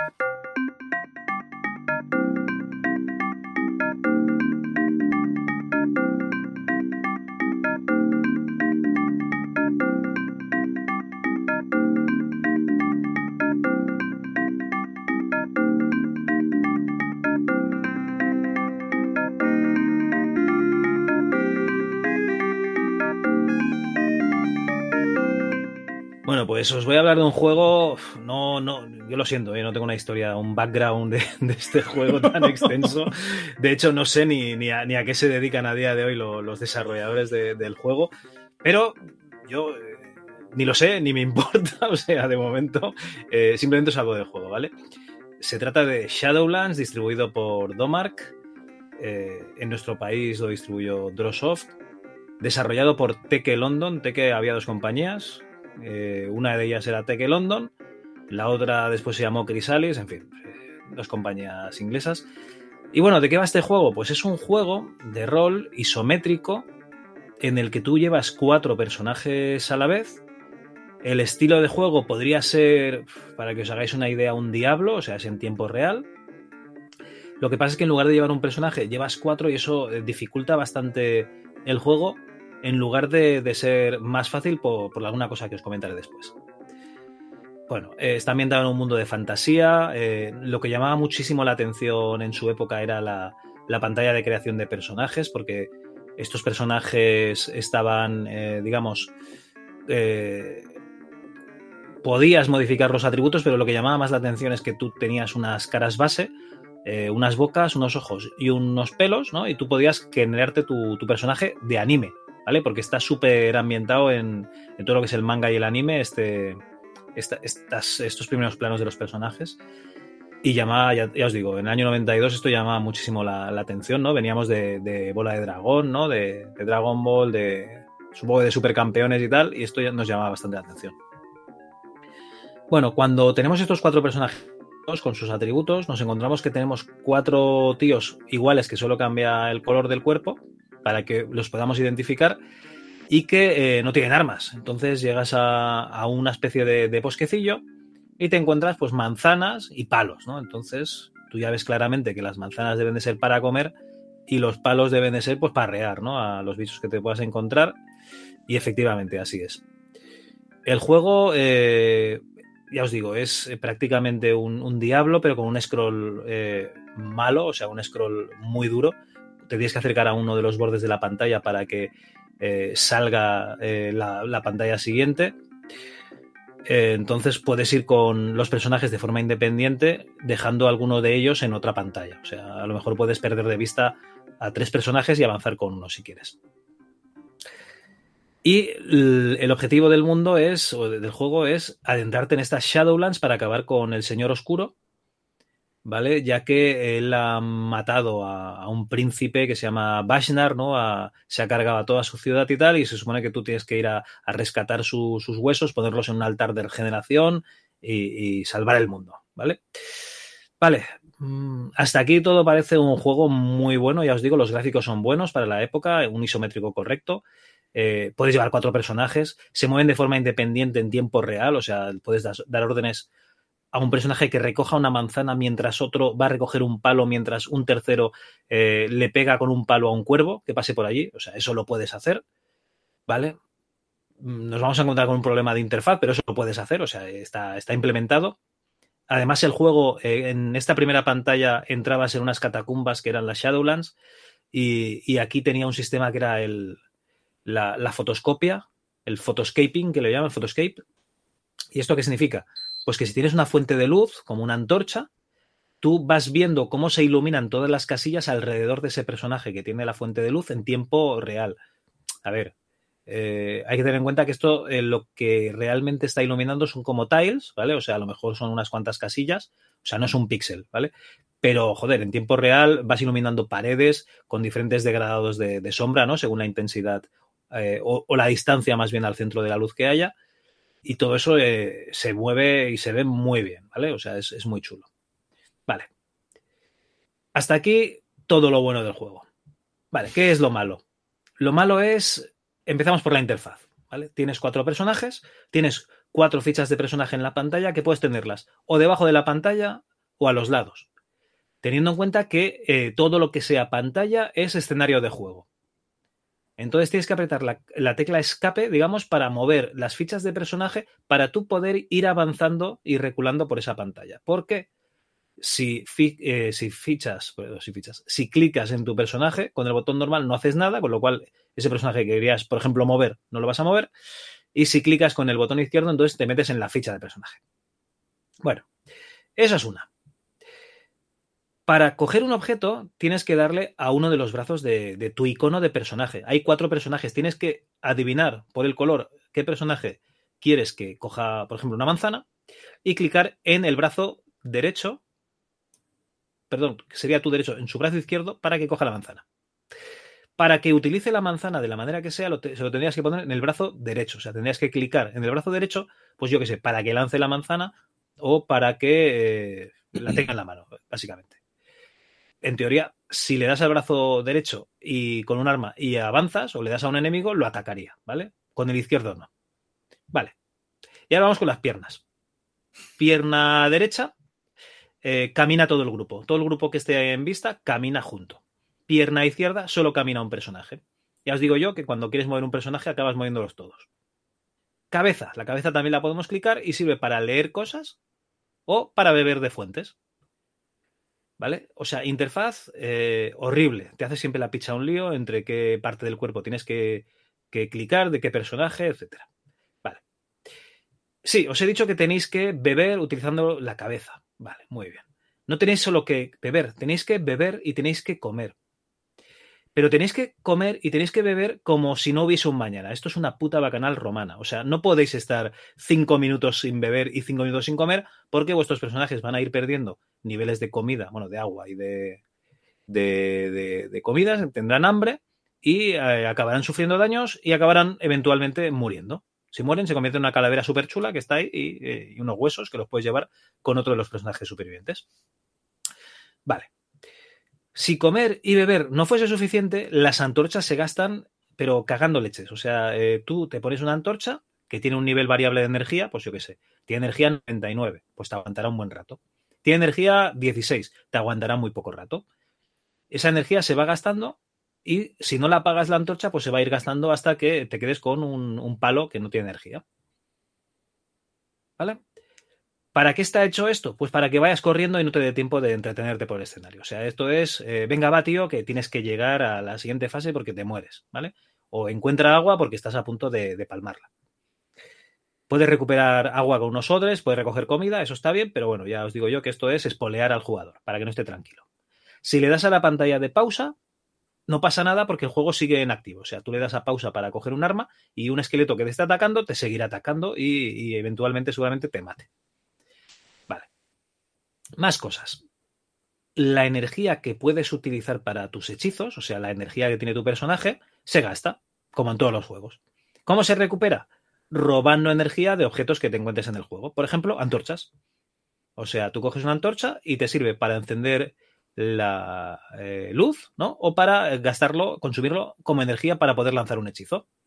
Esto pasa con casi todos los objetos. O sea, tú coges una manzana y si la tienes a 50 de energía, pues va a digamos, subirte más el nivel de, de, comida, con lo cual tardarás más en tener hambre, pero si tú vas chupando esa energía para eh, utilizar un hechizo, pues eh, esa manzana será menos nutritiva y te subirá menos la barra de, de comida, con lo cual eh, te durará menos. Eso está bien, o sea, es un sistema que está bien si no fuese porque te van espoleando continuamente. ¿Y cuál es el último nivel de espoleo de hacer que el usuario, el jugador, no disfrute tranquilamente de la belleza del escenario, de la fotoscopia y de este mundo fantástico? Bichos que no puedes matar. O sea, imagínate, ¿eh? Antonio, estás en una mazmorra, tu grupo separado, ¿vale? Porque tienen que estar haciendo dos cosas a la vez, con lo cual tú tienes una pantalla en la que ves tus personajes, pero resulta que en la otra, o sea, tú en esa pantalla no ves a los otros dos, pero ves que van perdiendo energía. Y vas allí y dices, pues aquí no hay nada. Sí que hay. Hay ratas inmortales. Hay unas ratas que tú no puedes atacar y que te van eh, acosando para que no te quedes quieto. O sea, tú te quedas quieto y te viene la rata a morder los pies hasta que te mata. En definitiva, el juego está fabricado para que eh, no puedas quedarte quieto y tengas que ir avanzando rápidamente, rápidamente, rápidamente eh, de fase en fase. El problema de que no puedes avanzar rápidamente es, es, el siguiente. Hay enemigos random, o sea, en la primera fase de las catacumbas te vas a encontrar esqueletos. Hay unos esqueletos que te los puedes cargar con un tío, pues echando mistos, o sea, en un momento te lo cargas. Y hay algún esqueleto que eh, parece que te estés pegando contra Mike Tyson, ¿no? En un día de furia, con lo cual te, te mete la del pulpo. Luego puedes conseguir otras armas, ¿no? Que son más poderosas. No tienes ni idea del nivel de las armas, porque tú no ves ninguna estadística. O sea, hay palos, hay dagas, hay hachas, tú no sabes el daño que hace cada una, no sabes el daño que resiste un esqueleto, pero bueno, tú puedes ir lanzando tus tropas o tus eh, personajes uh, a lo ciego, ¿no? Y, y, cuando estén muy heridos, acordarte de a qué pie le tienes que dar de ese personaje para que se aleje y ponerlo a descansar, ¿vale? Que entonces recuperan energía más rápidamente. Entonces, eh, nos encontramos contra un juego muy bonito, pero que es... Eh, digamos, eh, putea al, al- al usuario. Es un juego que no quiere que lo juegues. Básicamente. El juego está muy bien. La verdad es que, ya te digo, gráficamente para el año 92 es una maravilla. Esto de la fotoscopia, bueno, fotoscopia no, el photoscape, que eh, tiene iluminación dinámica, es fantástico. Es un diablo en tiempo real con cuatro personajes, o sea, es la leche, pero está mal diseñado. Está muy mal diseñado. Esta gente que hizo el juego eh, reconocen que les gustaba mucho eh, Dungeon Master, pero que no querían hacerlo igual. Supongo que Dungeon Master pues cogieron lo de tener que comer y todo esto, ¿no? Lo de llevar cuatro personajes. Pues querían hacer cosas como que los cuatro personajes se moviesen independientemente, ¿no? Que no fuesen todos juntos y tal. No les debía gustarle la visión en primera persona de- del Dungeon Master. Pero, madre mía, la verdad es que con este juego se, se coronaron, ¿eh? O sea, eh, no sé si es que se lo conocían mucho cuando lo jugaban o lo testearon un poco, pero realmente tienes que poner tanto de tu parte para jugarlo que, te echa para atrás. Ya os digo, o sea, juego una maravilla, pero te echa, el juego te echa. Y me dirás, ¿cómo has probado este juego? Pues lo estuve probando en el K62 que tengo aquí, pero iba, iba todo rápido, iba muy follado. De hecho, la primera pantalla yo no sabía que tenía ciclos de día y noche hasta que lo puse en el K62 y vi que, que se, se hacía de noche. Digo, ostras, esto no lo había visto nunca. Porque normalmente me da tiempo de, de recorrer todo el escenario ¿no? y entrar en la Shadowlands, que allí siempre es de noche. Pues eso, eh, demasiado rápido. Le quité eh, la caché L1 para que fuese más lento. Y entonces iba tan lento que, que, Que lo- nunca el se hacía de ratón- noche. no, no, iba tan lento que, que, eh, el ratón no debía capturar bien los movimientos y era injugable. Y al final, ¿cómo lo he jugado? En dos box Claro. directamente. Como debe ser. Bueno, no, no lo he querido poner en el 386 porque digo, joder, con lo, con lo que te va echando eh, este juego que, para que no juegues, para grabarlo allí y probarlo cinco minutos. Así que he pasado. Directamente en dos box X, se juega bien, guardas la partida en cualquier momento, eso sí que lo tiene. O sea, es una maravilla. Y ya te digo, una oportunidad desaprovechada. Hicieron una segunda parte, el Shadow Wars, que era más o menos igual con ambientación eh, futurista, ¿no? Como una nave espacial y tal. Pero una pena, porque yo siempre leí a Ferergón a de- de contar maravillas del juego. Eso sí, Ferergón seguramente jugó a la versión de Amiga, con lo cual a lo mejor en Amiga es más jugable, ya te digo yo, que, que en PC es un poquito rebu. ¿eh? Y en Amiga, Javi. O sea, la- casi prácticamente todos los defectos que ha señalado eh, son no son en- erróneos, son intencionados. O sea, Yo incluso llegué a pensar que, que en Amiga no, no debía haber la- las ratas estas y los escorpiones inmortales, pero luego he leído que sí, con lo cual... aparte me suena, ¿no? Haberte, que- haberte escuchado comentarlo con, con Ferergón, porque lo tuyo con este juego, la verdad es que es emocionante. O sea, ver e- el interés que tú pones en que te guste, o sea, di- dice mucho de ti. O sea, Es que lo tiene todo para molar. O sea, tú ves la portada, la portada es una pasada. O sea, hay la un portada es una ahí pasada. Aparte, con una armadura así. nos lo vendía. es que nos lo vendía que no veas. A mí me pasó algo parecido, parecido a ti. O sea, yo tantos años leyendo a Ferergón hablando maravillas de este juego, que cuando finalmente lo pude, lo pude probar, claro, habían pasado ya unos años, había pasado su época. Joder, con el Shadowlands. Esto, esto es duro, ¿eh? ya te digo. Y se hace, se hace durito, durito de jugar. Pero bueno, yo más que de efectos del juego, o sea, creo que es de estos que lo tienes que contextualizar mucho y en la época, pues a lo mejor el entusiasmo de Ferergón estaba justificado. Él mismo reconoce que no ha seguido jugando pasados esos años. O sea, eh, en esa entrevista que, que tuvisteis David y tú con él, él ya lo decía, que él no se considera un jugón a fecha de hoy, ¿no? Que no... No, el último juego que le dio, reconocido por él, es el Skyrim. O sea, que tampoco no, no hace tanto. Sí, tampoco, tampoco es tantos años, sí. Pero sin embargo, eh, bueno, también la, la nostalgia pesa, ¿no? Y, y nos pesa a todos, a él también. Eh, yo realmente mm, el entusiasmo de, de Fernando en este juego lo puedo ver justificado en la época. Hoy día no, hoy día es un juego superado en muchas mecánicas y en muchas decisiones de diseño. O sea, eso que comentas de estar comiendo continuamente, joder, es que recuerda las primeras aventuras conversacionales, en las que esto era un logro, ¿no? Pero esto se abandonó pronto. O sea, el hecho de, joder, esa primera gran caverna, esa primera aventura ya se, se te acababa la, la, la pila, ¿no? De la, De la de la linterna. linterna. Y, y yo recuerdo haber jugado en Spectrum Aventuras. Creo que el propio Don Quijote ya tenías que estar comiendo continuamente porque si no te morías.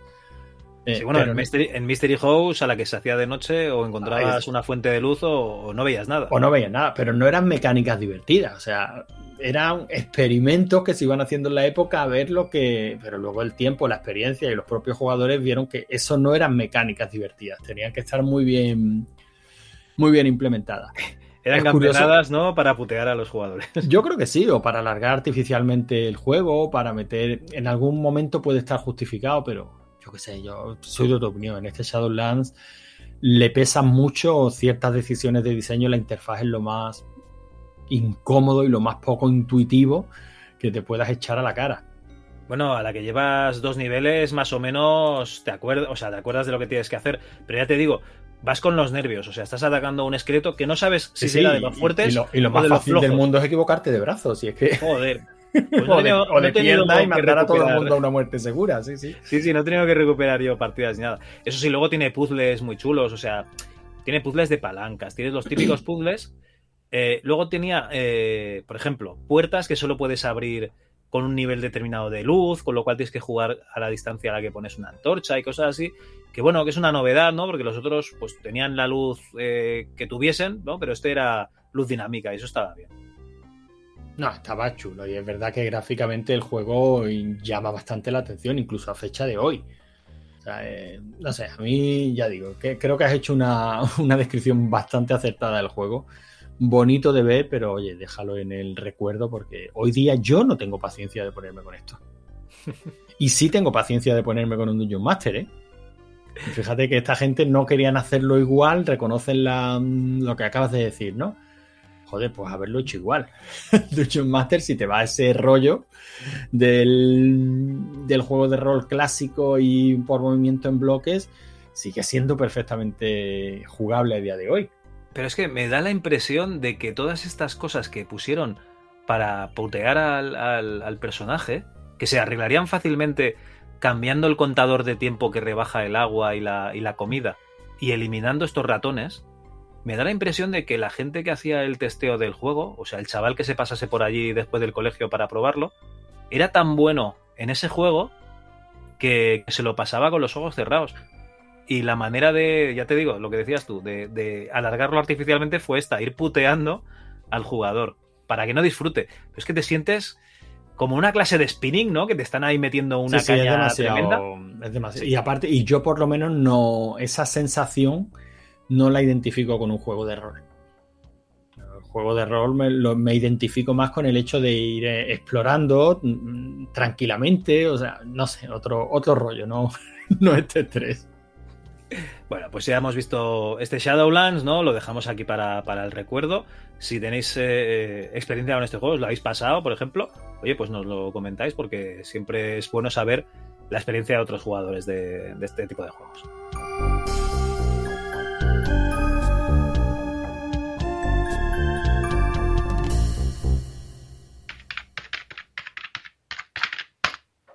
La review.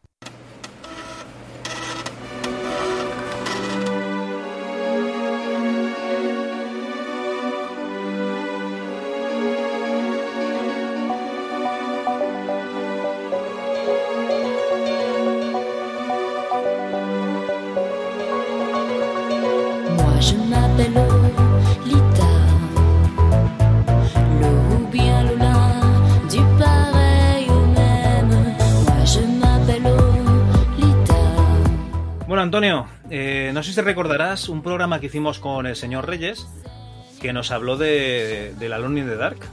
Sí, hombre, me quiere sonar. Te quiere sonar, ¿verdad?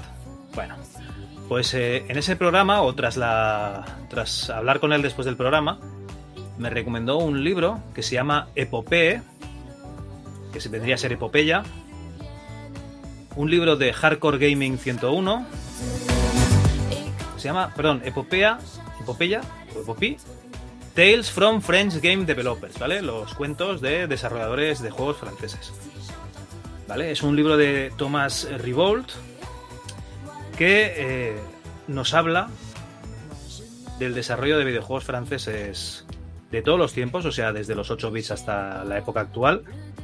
Y que, eh, fíjate lo que dice en el prólogo, que él encuentra que viviendo en, en Dublín, bueno, él siempre ha estado en, digamos, en, países angloparlantes, siempre encuentra que la barrera para que no se sepa tanto del desarrollo de, de videojuegos francés eh, como el inglés es, es la lengua. O sea, las entrevistas que se hacen en francés normalmente, o, o bueno, hasta ahora no se traducían, ¿no? Ahora con el Google Translate las puedes traducir e imaginarte lo que tú quieras, ¿no? Que ha dicho. Pero bueno, eh, la barrera es la, la lengua. Incluso en el prólogo menciona el 8 quilates. ¿Te suena ese libro de 8 quilates? Me quiere sonar también, sí. de, de Jaume Esteba, o sea, lo dice, dice, eh, me llama mucho la atención, ¿no? De que, de que estando al lado de España no, no tenía ni idea de la historia de su desarrollo, hasta que miré el 8 quilates de, de Jaume Esteba y tal. Incluso habla de, de Pyro Studios y de- del Blade of Darkness del Revelax y tal. Y eh, el- lo que se propone es eh, que más eh, desarrolladores franceses, la historia, perdón, de más desarrolladores franceses llegue a, todo el mundo. ¿Cómo lo hace eso? Pues haciendo entrevistas en inglés. Y entonces este Epopeya, aparte de mostrarnos un poco un mini resumen, pero mini de un párrafo, ¿eh? un mini resumen de, de lo que serían las compañías desarrolladoras eh, francesas, nos va poniendo eh, lo que son entrevistas, pero a pelo. O sea, entrevista, se acaba la entrevista, otra entrevista, se acaba la entrevista, otra entrevista. Y bueno, más o menos tengo por aquí, porque tampoco tiene índice, ¿vale? Tengo por aquí un poco las entrevistas que hace, pues Marc Albinet, Stefan Baudet, Bertrand Brocard, Yannick Cadin, Didier Chanfray, Hubert Chardot. Hay algunos nombres que nos suenan porque eh, estuvimos hablando con, con Reyes de Alone in the Dark y hay muchos nombres, eh, sobre todo, de Infogrames. Y es que casi todos los desarrolladores son de Infogrames o, de Ubisoft y de, de algunas otras compañías. Vale, entonces eh, lo que nos encontramos en este libro son entrevistas, o sea, tal cual, un libro hecho de entrevistas. Hasta aquí podría parecer que está bien, pero yo le encuentro le- o le echo faltar un, un hilo conductor, ¿vale? O sea, a mí lo que me hubiese gustado, que no, que no es, es, es un 8 quilates francés, ¿vale? Que Claro, es lo, que, es lo que te iba a preguntar, porque cuando has dicho que son entrevistas, pues evidentemente se te viene a la mente el 8 quilates, pero el 8 quilates están muy bien hilvanadas esas entrevistas. Claro, es que el 8 quilates no es un libro de entrevistas, es un libro que enlaza las entrevistas para crear un hilo narrativo, un hilo conductor, explicándote la historia de- del videojuego de 8 bits en España. El problema que hay aquí es que son él, eh, lo que es Tomás Ribol, eh, ha hecho las entrevistas, o sea, es un gran trabajo, pero te lo ha soltado aquí y empiezas hablando con un tío que, que estaba en Infogrames y acabó, yo que sé, en Ubi, y el siguiente es un tío que, que trabaja en Cianide, ¿vale? Eh, los del Blood Bowl y no hay ningún tipo de orden cronológico ni nada, simplemente es entrevista tras entrevista. Y yo para mí lo que le falta es eso, es, es hilar bastante eh, la historia, o sea, está muy bien que te pongan entrevistas, pero a mí se me ha quedado muy corto, ¿eh? O sea, muy, muy flojo para mí. La edición la he cogido en tapa blanda, estaba en ebook. Eh, si lo vais a pillar, coged el ebook porque la edición de tapa blanda es, un mojón. Tiene ilustraciones en blanco y negro muy pequeñas, ¿vale? Casi todas. Hay algunas que no, no llegas a distinguir ni lo que se ve en pantalla, ¿vale? De lo pequeñitas que son. O sea, hablamos de, yo qué sé, de unas ilustraciones de 2 centímetros por 3 centímetros en blanco y negro, ¿vale? O sea, no se ve nada. Eh, no tiene índice. no está hilado el, hilo narrativo, son, te vas a encontrar directamente con, las entrevistas. Entonces, si lo, vais a pillar porque os mola el tema, a ver, que yo ya os digo que es muy interesante, pero que, me falta esto, el hilo conductor, eh, píllate el, el, ebook porque no, vale la pena tener el, el libro de tapa blanda directamente. Eh, ostras, y también echo de menos, por ejemplo, no hay desarrolladores de Silmarils, no hay desarrolladores de Cocktail. Joder, tienes a Muriel Tramis, me cago en la leche. Muriel Tramis, una mujer que la empezamos a reivindicar aquí, una mujer que se tendría que reivindicar más y no sale en ninguna de las entrevistas, pero es que ni mencionada. Eh, chico, yo qué sé, a mí se me ha quedado muy corto. Si me hubieses hecho, yo qué sé, son entrevistas a desarrolladores de Infogrames, pues bueno, al menos tiene una temática, ¿no? Pero es cogidos así a cholón, parece, yo qué sé, el MS2 Club, ¿no? Que te pueda aparecer aquí Beatriz Rico o, o yo qué sé, o, o Woody Aragón, ¿no? De Alcachofa Soft, así si te los escuchas eh, uno al lado del otro, pero que no tienen hilo conductor. Yo ya, te digo, lo que me he hecho en falta es un poquito eso, ¿no? Que me expliquen un poquito la historia de los estudios, algo, un poquito más de, de, de hilvanar la historia. Es lo que echo de menos. Bueno, aún así yo creo que le echaré, le echaré un vistacillo porque, hombre, el tema no, el tema interesa, ¿no? A ver, el ya- tema está, está bien, pero ya te digo, entrevistas simplemente. Bueno, nada, si partimos de expectativas bajas, seguro que yo lo disfruto bastante más que tú, Javi. Hombre, eso, eso es verdad. eso es esto, esto funciona así. Igualmente, gracias a Jen Reyes por recomendármelo. O sea, sí que está, está, está bien el libro, porque son entrevistas que, como es, es a desarrolladores franceses, eh, cuesta más encontrarlas. O sea, sí que hay eh, entrevistas en, en francés, pero si las pones en el Google Translate, a lo mejor no, yo qué sé, no te pierdes la mitad. En fin, no está mal, no está mal.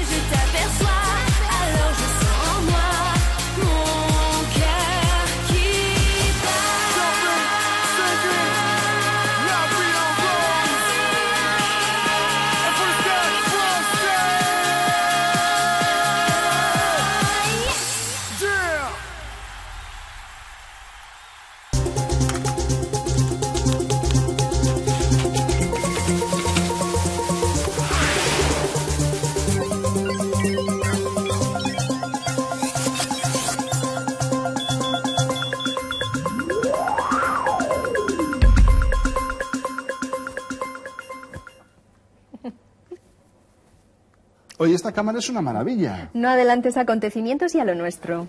Hola, apreciadictos. Carlos y yo hemos preparado para vosotros un programa realmente interesante. Sí, sí, para ti, que dices que eres un monstruo en esto de los videojuegos. Para ti también, que no puedes pasar ni un día sin encender tu ordenador. Y como no, para ti, que estarías dispuesto a darlo todo por estar al oro de las últimas novedades. Para todos vosotros hemos preparado y hemos reunido lo mejor, lo más nuevo y lo más impactante del mundo de la informática. ¿Que dónde? Pues ¿dónde va a ser? ¿Cómo se te ocurre hacerme esa pregunta? Pues aquí, en PC Adictos. Acompáñanos y despeja tus dudas. Nuestro ordenador nos descubre los temas del programa de hoy. Hoy os descubriremos las ventajas de las cámaras fotográficas digitales. Vacunaremos nuestros programas con el mejor remedio, los antivirus.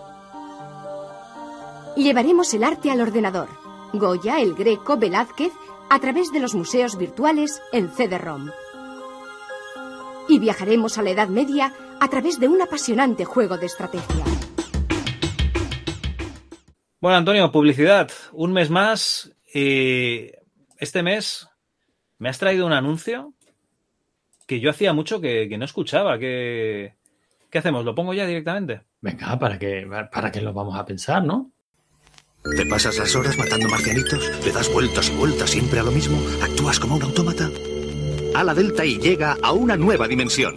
En Ala Delta encontrarás aventuras, misterio, emociones y todo lo que tu imaginación pueda crear. Ala Delta y llega a una nueva dimensión. Publicaciones Edelvives. Madre mía, Antonio. Madre mía. eh, la gente no lo ha visto, pero digamos que había unos niños que parecían como unos cyborgs, ¿no? Con una armadura de hojalata, como Robocop. Que Robocop de entonces- hacendado, sí. Y entonces uno de los niños se pone a leer el libro este de Del Vives y se transforma en un pijeras, ¿no? Sí, eh, digamos que, que mejora. Javi, digamos que mejora. El tema es que hacía mucho tiempo que no, eh, lo típico, ¿no? Cuando vamos a cuando me pongo a buscar un anuncio para traerlo al programa, pues lo que busco son bloques de, de anuncios, ¿no? De la época. En este caso, fíjate, me he ido a 1994 porque yo fiel a, a mis efemérides, a mis efemérides, he buscado un bloque de anuncios de enero de 1994. Y cuando he visto el bloque de, de Del Vives, el anuncio este de, Del Vives y el arranque del anuncio, te, pasas el día matando marcianitos, eh, funcionando en bucle como si fueras un robot. o eh, me, he, me he sorprendido a mí mismo, primero recordando el anuncio, ¿no? esto que se llama, ¿no? Recuerdo desbloqueado, y luego eh, indignándome de la misma manera que me indigné en la época. Porque sea, el anuncio viene a decir que, que si juegas a los marcianitos no molas, ¿no? Sí, pero ya no es eso, Javi, ya es el tema de... eh, el anuncio viene a presentar una, una dualidad o, que no existe. O una dicotomía que no existe, es inventada. O sea, Eso de que o juegas o lees. Efectivamente. Y en su día yo recuerdo que me sentó como una patada en las gónadas, pero es que hoy cuando he, recordado de nuevo el anuncio, digo, estoy seguro que a Javi le va a sentar igual de bien que a mí. O sea, yo... Bueno, a ver, tú ten en cuenta que tú, cuando jugabas a videojuegos, como jugabas con conversacionales, pues ya leías, o sea, realmente. No, no, no, Javi, ni, ni de coña. O sea, tú, tú y yo nos movemos en este mundillo de, de los aficionados a lo- al videojuego. No sé si ahora en las generaciones modernas, pues la cosa ha cambiado mucho. Pero vamos, yo, ¿qué quieres que te diga? Yo siempre he defendido a los frikis como el último bastión de la cultura y los sigo defendiendo. O sea, por lo menos lo que yo conozco en mi entorno, todos los aficionados a los videojuegos leen y leen mucho. Y incluso yéndonos de, mira, yo soy un fanático de la lectura de siempre, pero joder, o sea, eh, ese pozo de superioridad moral que, o ese disfraz de superioridad moral que se pone el tío que, que pone por Twitter la imagen típica de, de la boa que se ha comido el elefante diciendo, si sabes lo que es esto, es que, Ay, chico, por favor, eso está superado ya, ¿no? No es que no Eh, sé de qué me hablas, yo nunca me he leído el Principito, entonces. Digo, pero eso está superadísimo ya, ¿no? De verdad. Tenemos que seguir con el rollo de eh, la literatura es cultura superior, eh, el videojuego es cultura para las masas o cultura inferior. Por favor, por favor. o sea, el anuncio me tocó, me tocó muchísimo los, los cojones en la época y me lo sigue, y me he dado cuenta que me lo sigue tocando a fecha de hoy. Pues nada, oye, no compres libros de Del Vives, que tampoco deben estar tan bien, ¿eh? El caso es que esa serie no estaba nada mal, ¿eh? Mierda. Yo es que a mí los libros estos juveniles me tiraban mucho para atrás, tío. O sea, me quitas de, yo qué sé, de los Elige tu propia aventura y, y estos juveniles, pues no, no me, no me tiraban.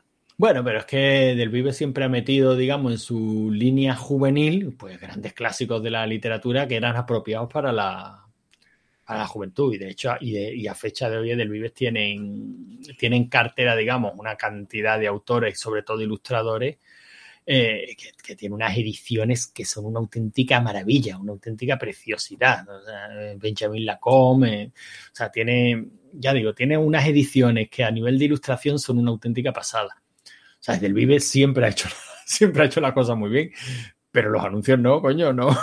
El, el enemigo no es el videojuego. Vale, vale. No, no, no, de, de verdad, eso nosotros lo sabemos, pero bueno, oye tú. eh, ¿Qué le vamos a hacer? Nosotros ya habíamos leído Juego de Tronos, ¿no? Cuando salió la serie, por ejemplo. Por ejemplo. O por lo menos lo que había escrito. Bueno, más o menos vi- sí, viene a ser lo mismo, ¿eh? Más o menos que Sí, había sí, escrito. Bueno, pues si te parece, te pongo otro anuncio. Venga. Curro se va al Caribe. Curro se va al Caribe. ¿Eh? ¿Que Curro se va al Caribe? Presume de vacaciones de lujo desde 59.900 pesetas. ¿Se puede saber dónde está Curro? Halcón Viajes, la forma más inteligente de viajar. Oye, Antonio, eh, ¿te suena este anuncio, no? Hombre, no me, no me va a sonar. Aparte, yo tengo un, un colega que se llama Curro y, y de- precisamente te la pasaré para que le eches un vistazo. Cuando se fue a la Mili, le hicimos un, cartelón enorme para despedirlo. La Mili, eh, para los millennials, eso que sea, e- ese sitio al que íbamos antes para hacernos hombres. Pues pues le hicimos un cartelón en hombre que decía, ¿dónde está Curro? En París, en no sé qué, en, ese, en el Caribe, ¿no? En, Madrid, eh, digo en Ma- Madrid, no, en Almería, Legión. Y era remedando este anuncio de Curro se va, se va al Caribe. ¿Pero por qué me lo has traído, Javi? ¿Curro era calvo? Eso no lo recuerdo muy bien.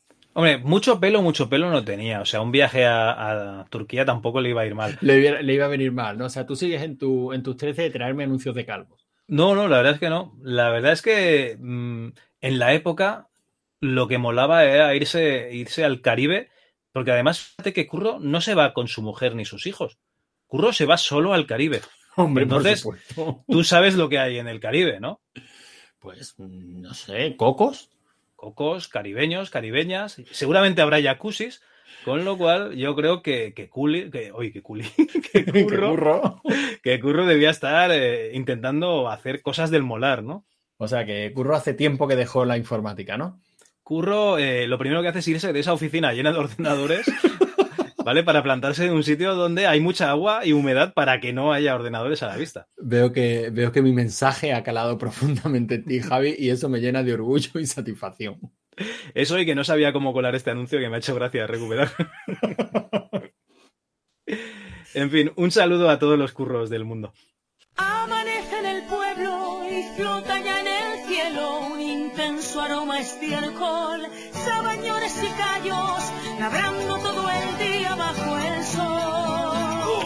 Y alimentar con esmero a bichejos traicioneros y llegar doblado a casa a disfrutar de tu lumbalgia.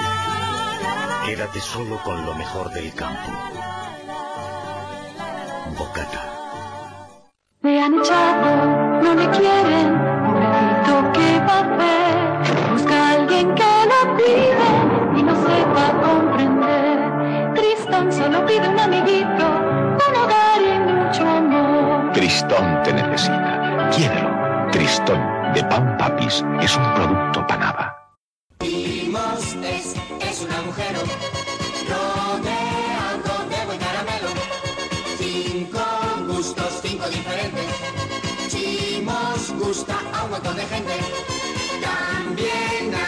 hay chivos chispeantes. Chivos, chivos, chivos. ¿Tú por aquí? Sí, me acaban de pegar en este álbum. Es el álbum del Mundial.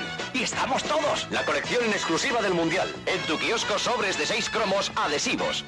Y también en cada chicle fútbol boomer un super cromo. ¡Colección Go! Lo mismo que nosotros nos contagiamos gripes o catarros, los ordenadores tienen también sus propios virus.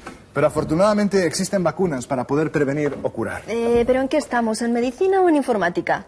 Que no, que yo conozco muy bien los efectos devastadores de estos virus creados con tal mala uva. Pero no hay por qué preocuparse. Lo que sí hay que tener en cuenta cuando se compra un software es el servicio postventa. Es decir, la relación con alguien de la empresa fabricante, porque ella es quien mejor puede resolver tus dudas o quien puede actualizar cada mes tus programas. Dentro de esa actualización se incluirían las últimas vacunas contra los virus recién aparecidos. Pues entonces muéstranos, Carlos, cómo se instala un antivirus, por ejemplo, el Anywhere Home 95. Este antivirus es capaz el solito de acabar con más de 9.000 tipos de virus distintos y sus variantes. Vamos, que es más eficaz que la penicilina. Al instalarlo, él mismo nos va guiando. Y luego, lo que tenemos que hacer simplemente es insertar un disco de arranque de Windows 95. Eso sí, ¿eh? Comprobad cuando lo instaléis que el disco está correcto, porque si no, los resultados de los análisis no son buenos. Cuando termine el análisis del sistema, crearemos un disquete que vamos a llamar disco de arranque y que guardaremos para cuando lo necesitemos. Ahora empezamos la instalación en Windows 95, creando accesos directos para realizar el análisis en las distintas unidades de disco. Para ver si está limpio un disquete, lo insertaremos, daremos al botón analizar y nos realizará un informe con los archivos analizados y el número de virus encontrado. Si detectamos virus, aparecerá su nombre y un botón que indica la posibilidad de limpiarlo. Basta con pulsarlo y el programa lo hace todo. Ya ves que si utilizamos un antivirus no tiene por qué haber ningún tipo de problema. Recordad siempre que más vale prevenir que curar. Y por si lo necesitáis, ahí están los datos del antivirus que hemos utilizado.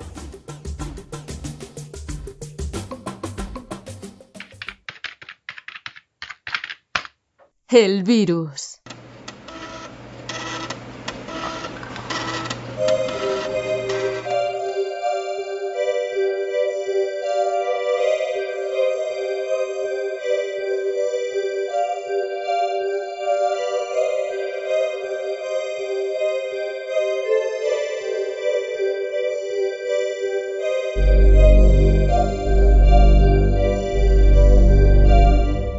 Antonio, la sección de virus, de nuevo. Uf. La turra del virus. Al final, al final, al final acabaremos pillando algo malo, tú verás. Algo chungo vamos a pillar tú y yo. Bueno, a ver, eh, ya hemos hablado de un virus que se llama el Viernes 13 o Israel, ¿vale? Con lo cual no vamos a volver a hablar de ese virus, pero sí que vamos a hablar de una noticia de algo que pasó en mayo del año 89. Y es que resulta que una revista técnica regaló miles de disquetes con un virus informático, ¿vale? La revista era eh, Uy, ahora he perdido el nombre de la revista, perdón. La revista era Tu ordenador. Se supone que distribuía unas 10.000 copias por toda España de las que vendían 4.000. Eso es una cosa que siempre me ha llamado la atención, ¿no? Tú fabricas 10.000 para vender 4.000 y ¿qué haces con esas otras 6.000 que han quedado? ¿eh? Pues reciclarlas, supongo. Pues bueno, resulta que eh, Javier San Román, director de la revista, mandó retirar esta publicación de los kioscos porque le habían informado de que uno de los disquets, que claro sería el máster, se copió con un virus. ¿Vale? Ese virus era el virus Viernes 13, con lo cual toda la gente que se compró esa revista y dijeron, bueno, pues esto es un disquete que viene una revista, pues no, no pasará nada por utilizarlo, pues se infectó con este virus. San Román denunció ante la policía eh, lo que él llamó un sabotaje. y añadió que eh, quien haya introducido el virus en nuestros disquets es un auténtico terrorista. Nos han hundido, han acabado con nuestra revista y posiblemente con todas las de este tipo. No San Román, no, al resto de revistas no les entraban terroristas. En fin, eh, hubo un técnico informático barcelonés, Rafael Escolá, eh, propietario de una base de datos privada que se llama La Conexión, que no podía encontrar, que denunció públicamente pues, la, presen- la presencia de este virus eh, y, fue retirado esta publicación del mercado con, las pérdidas ¿no? que eso acarrea. Tú recuerdas, ¿no? Esas revistas que te venían con, con un disquete normalmente plagado de shareware, ¿no? Utilidades gratuitas, versiones reducidas de programas y tal. Bueno, shareware de toda la vida. Pues eh, esta venía con sorpresa.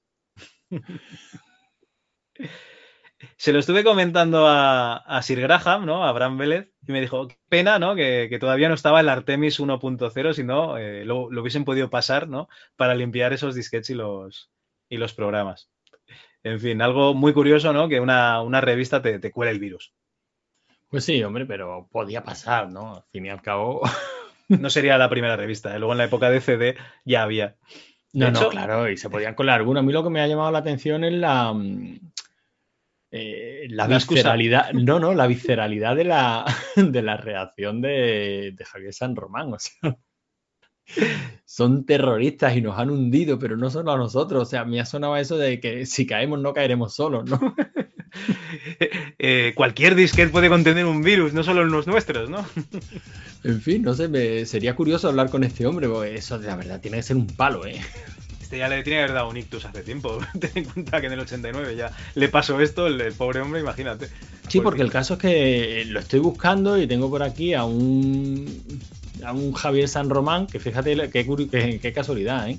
Es editor de la revista Control. No, ya lo, ya lo he visto, ¿no? Pero no puede ser, claro, no sé porque este nació en 1990 y se llama igual. O sea, ¿será ese nombre? ¿Tendrá algo que ver ¿Será con...? su, será su hijo? ¿Será un negocio hereditario ser editor de revistas? no lo sé, no lo sé.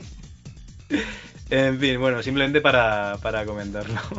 Eh, lo que sí que he encontrado, hablando de virus, en Wallapop hay una, una colección que era tu virus o algo así.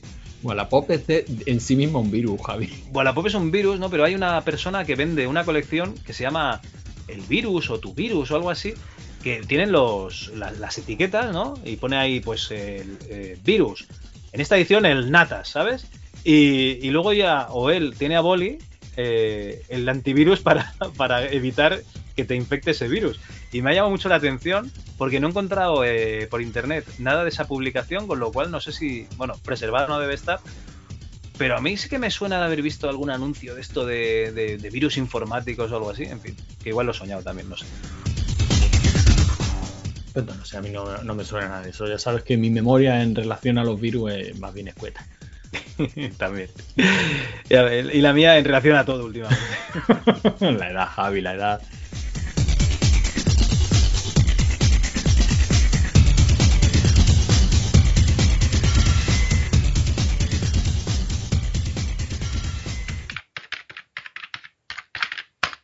readme.txt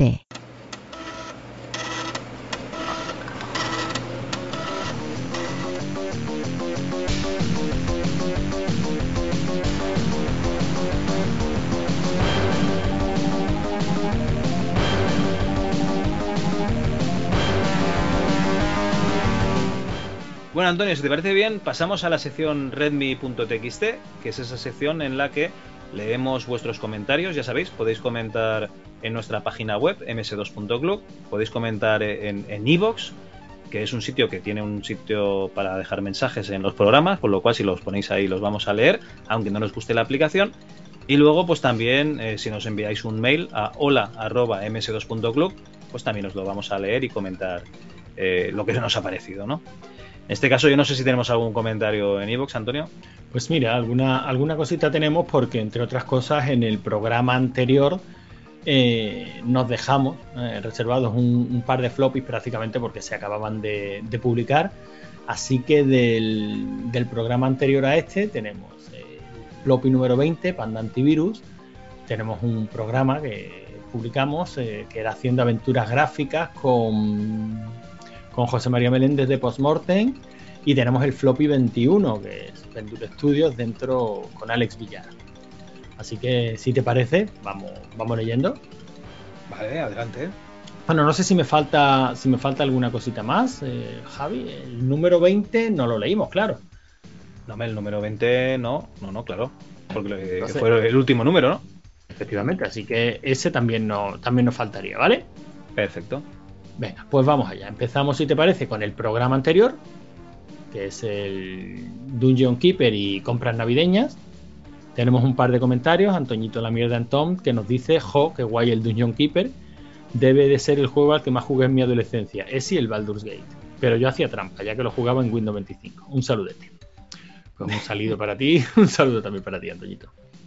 Y eso de trampas, nada. O sea, hay que disfrutar los juegos y no hay problema si los usas. Como si lo quieres jugar en Linux usando Wine. Te vamos a respetar igual. efectivamente. Aquí juégalo como te dé la gana, que aquí no, no, somos guardianes de las esencias de, ningún tipo. Daniel Neumann nos decía: Feliz año, Mozalbete. Joder, casi me pongo a llorar con esos agradecimientos iniciales que sonaban a despedida. Menos mal que luego habéis afirmado que os queda cuerda para rato y se me ha ido la angustia. Pues el Dungeon Keeper ni lo caté ni lo he catado. Veía las capturas tan oscuras en las revistas que me tiraba algo para atrás, pues no distinguía nada en ellas. El círculo del pirateo tampoco se dignó a ponerlo en mis manos hasta que hasta para ellos debía ser oscuro el juego. Eso sí, al Transport Tycoon sí que le di a topísimo. Me molaban las maquetas de trenes y esto era como tener una de tamaño considerable a precio de infinito. En ese tiempo en el que parecía que siempre tenías tiempo y que después del tiempo había todavía más tiempo, no me importaba quemar tardes enteras haciendo bonitas rutas al ritmo de las preciosas melodías de Toda una experiencia prepureta. Pero también había que descansar un poco de tanto cobramisión, ¿no? Ah, por cierto, ¿dónde está el mostrador para pedir el especial de juegos de golf? Pues nada, dalo por pedido, Dani. Bueno, otra cosa es que alguien se atreva a coger el guante, ¿eh? O sea, Hombre, aquí... nosotros encantados. Sí, bueno, vale, si lo haces tú, sin problemas.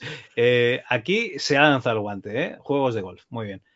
Yo lanzo otro guante, directamente se lo voy a lanzar a la ERTES, que es la, única persona que ha reconocido que, los juegos de trenes son lo mejor del mundo después de los de simulación de vuelo. Entonces, tanto que os mola el Transport Icon, joder, un especial de, juegos de trenes, ¿no? El A-Train, el Transport Icon y tal. No pues estaría mal. Tampoco estaría mal. ¿El AERTES? El Express Rider. Eso cuenta como juego de trenes, ¿no? No sé, yo no juego a ninguno de estos. bueno, nos vamos al Floppy 20, que, fue dedicado al Panda Antivirus y, videojuegos con Abraham Vélez, con Sir, con Graham, vamos. Aquí nos dice Alfonso Díaz. Panda Antivirus a principios de los 2000, más dañinos que los virus que pretendía combatir. bueno, eh, reconocido por el mismo Abraham Vélez, ¿eh? Hernán78 le dice, sin duda, me ralentizaba el PC y no podía jugar a nada, mejor tener el barrotes. o sea, hay, varios comentarios en, este, en esta línea. Ramón David Ors nos dice, al principio de la entrevista no se entiende lo que decís por la música tan alta. Bueno, sí, lo, corregí, eso ya lo corregí. Muchas gracias por el aviso. Ya está corregido. Y MyCD nos dice, buena entrevista chicos, lástima el micro del entrevistado que se queda un pelín apagado y lo del novillo, pero muy interesante, saludos. Hostia, lo del novillo fue muy fuerte, ¿eh? Sí, la verdad es que. la verdad es que sí. En fin, Patrick1805, que utiliza el mismo avatar que tú, Javi, y cada vez que lo veo en los comentarios me creo que eres tú. No, si, utiliza el Dunga y es un buen tío, seguro. Sí, pues, a mí, pues dice que a mí me ha encantado la entrevista y las anécdotas que cuenta un 10. La verdad es que fue muy, muy divertido. Aquí tendré que aclarar que no soy yo. no, por supuesto. Estaría feo, ¿no? Hombre, muy, muy mal. Venga, en el programa Haciendo Aventuras Gráficas con José María Meléndez de Postmortem Adventures. Tenemos también unos cuantos comentarios, como siempre Daniel Nowiman, que nos dice un programa genial. De algún modo he empatizado enseguida con el amigo José. Me encanta la gente que hace juegos a su rollo después del trabajo, sacrificando muchas veces la siesta o el jugar a las últimas novedades. Además, por lo que he visto en su página de Itch.io, sabe plasmar estilos gráficos legendarios con mucho tino. Me echaré unas partidas con ellos a no mucho tardar, lo prometo. Por lo demás, yo creo que el Maniac Mansion sigue siendo bueno por su atmósfera y sus puzzles, a pesar de que la interfaz no estuviera muy perfeccionada en ese momento y ahora se perciba un poco arisca. Pero aún me divierte y me parece mucho más directo con el jugador que otros clásicos. En dos minutos ya estás por la casa rezando porque no te pillen. Además, tiene ese componente de mundo con personajes vivos que se desplazan a su libre albedrío y te pueden poner en un apuro en cualquier momento. Aunque nunca supe hasta qué punto todo eso estaba o no perfectamente escriptado. Ah, y gracias Cal por tenerme en un pedestal. Ya estoy peleando con la parte gráfica y en unos meses te voy a poder contar curiosidades sobre el desarrollo de un juego de lucha para aburrir. Eso sí, a los demás les ha acosado, conmigo no va a ser menos. Juajuaja. Ale, feliz año a todos y a developear. Eso iba a decir, ¿no? Que, Dani eh, está desarrollando un juego eh, él solo, un juego de lucha en, el Godot, el Godot Engine. es un tío que no es programador ni diseñador, o sea, es todo afición lo que tiene, con lo cual yo voy a estar encantado de acosarte, Dani, para, que vengas aquí a contarnos pues cómo, ha sido este proceso y, que, de dónde le sacas el, tiempo y las ganas para esto, tío. Eres, eres mi ídolo. Eh, todo el que sea capaz de ponerse con cualquier cosa de estas y, sacar el tiempo necesario y la constancia, porque esto al fin y al cabo un, día puede sacar 10 minutos, otro día a lo mejor sacas dos horas. O sea que si esto se acaba sacando volante, Javi, es por pura constancia. Ya te digo. para mí son, vamos, dignos de admiración todos. Bueno, Rubén Sushi nos dice, feliz año nuevo, totalmente identificado con lo de hablar de Maniac Mansion en los recreos, aunque aún con eso no lo pudimos terminar en su época. Creo que me quedé en donde conseguían las piezas de la radio para llamar, creo que al tentáculo púrpura. Ostras, pues no, no lo recuerdo. Yo sé que había varias maneras de acabarlo, ¿no? Podías llamar eh, a la policía, podías eh, enviar una maqueta, podías enviar un libro o sea, había muchas maneras de, llegar a este final y no me acuerdo de ninguna. es curioso. Al, final te lo vas a tener que volver a pasar, Javi. No, no, me, voy a obligar. Lo que pasa es que no puedo, macho. Estoy aquí con una lista de pendientes que cada día crece más. la lista de la jubilación. Ya ves. Fernando Sancho nos dice, he jugado muchas aventuras en su momento. Llevaba tiempo buscando algo decente que echarme a la boca. En un vídeo de Ángel Codón vi Urban Witch Story y tengo que decir que es un absoluto juegazo. El nivel del guion es brutal, parece una peli mezcla de Spike Lee con Robert Rodríguez. Merece muchísimo la pena jugarlo. Pues sí, Fernando, la verdad, ese también es otro de los pendientes, porque además él ya nos lo dijo en la entrevista que eh, como no sabía si iba a hacer otro juego, metió muchísima carne en el asador, con lo cual tiene que, ser la, leche, ¿no? Tiene que estar repleto de, pues de toda esa creación, ¿no? Que tenía, que tenía dentro y, que tenía que sacar de alguna manera, con lo cual, oye, cualquier día habrá que darle a este juego de, José. Y ya para terminar, Javi, tenemos el Floppy 21, que lo hemos publicado hace un par de días, así que solo tiene un, tres comentarios. Pero bueno, yo creo que merece la pena. Que es Péndulo Estudios desde dentro con Alex Villar. Que, mm, tú lo dices en la, en la entrevista, Javi, pero mm, ¿qué me hubiera molado que hubiera estado también David ahí, eh? Hostia, es que. Porque ver a estos dos de enrollarse a hablar de sus cosas hubiera sido una gozada. Eh, eh, no, no, además hubiese entrado que tú, en bucle. Que tú, lo haces, que tú lo haces muy bien, ¿eh? Que, no, no, la entrevista está cojonuda, pero que. Hubiese entrado en bucle de, hablarse de, los estudios por los que han pasado y tal, y de cómo hacen esto y lo otro. Y es una pena que, David no pudo, ¿no? Pero que, bueno, lo, lo que hay. Nada, aún así la entrevista interesantísima. Bueno, Sergio Sergei Ruinov nos dice interesantísimo como siempre, estamos todos de acuerdo. Y Daniel Nowiman, que no falla una, nos dice como siempre, muy interesante la entrevista, el entrevistado y el entrevistador. He estado a punto de cerrar el podcast al conocer las actividades delictivas de, que Alex cometió en el pasado, pero bueno, todos cometemos errores, aunque no tan deleznables como ese, claro. En fin, mucha suerte con los proyectos, Alex, que se nota que te gusta el mundillo en el que te mueves. Y Alejandro le contesta, la justicia fue lenta conmigo, gracias, amigo. Alejandro, que he deducido que es Alex Villar, claro. Entiendo que sí, claro. Y ya está, Javi, hasta aquí, iVox.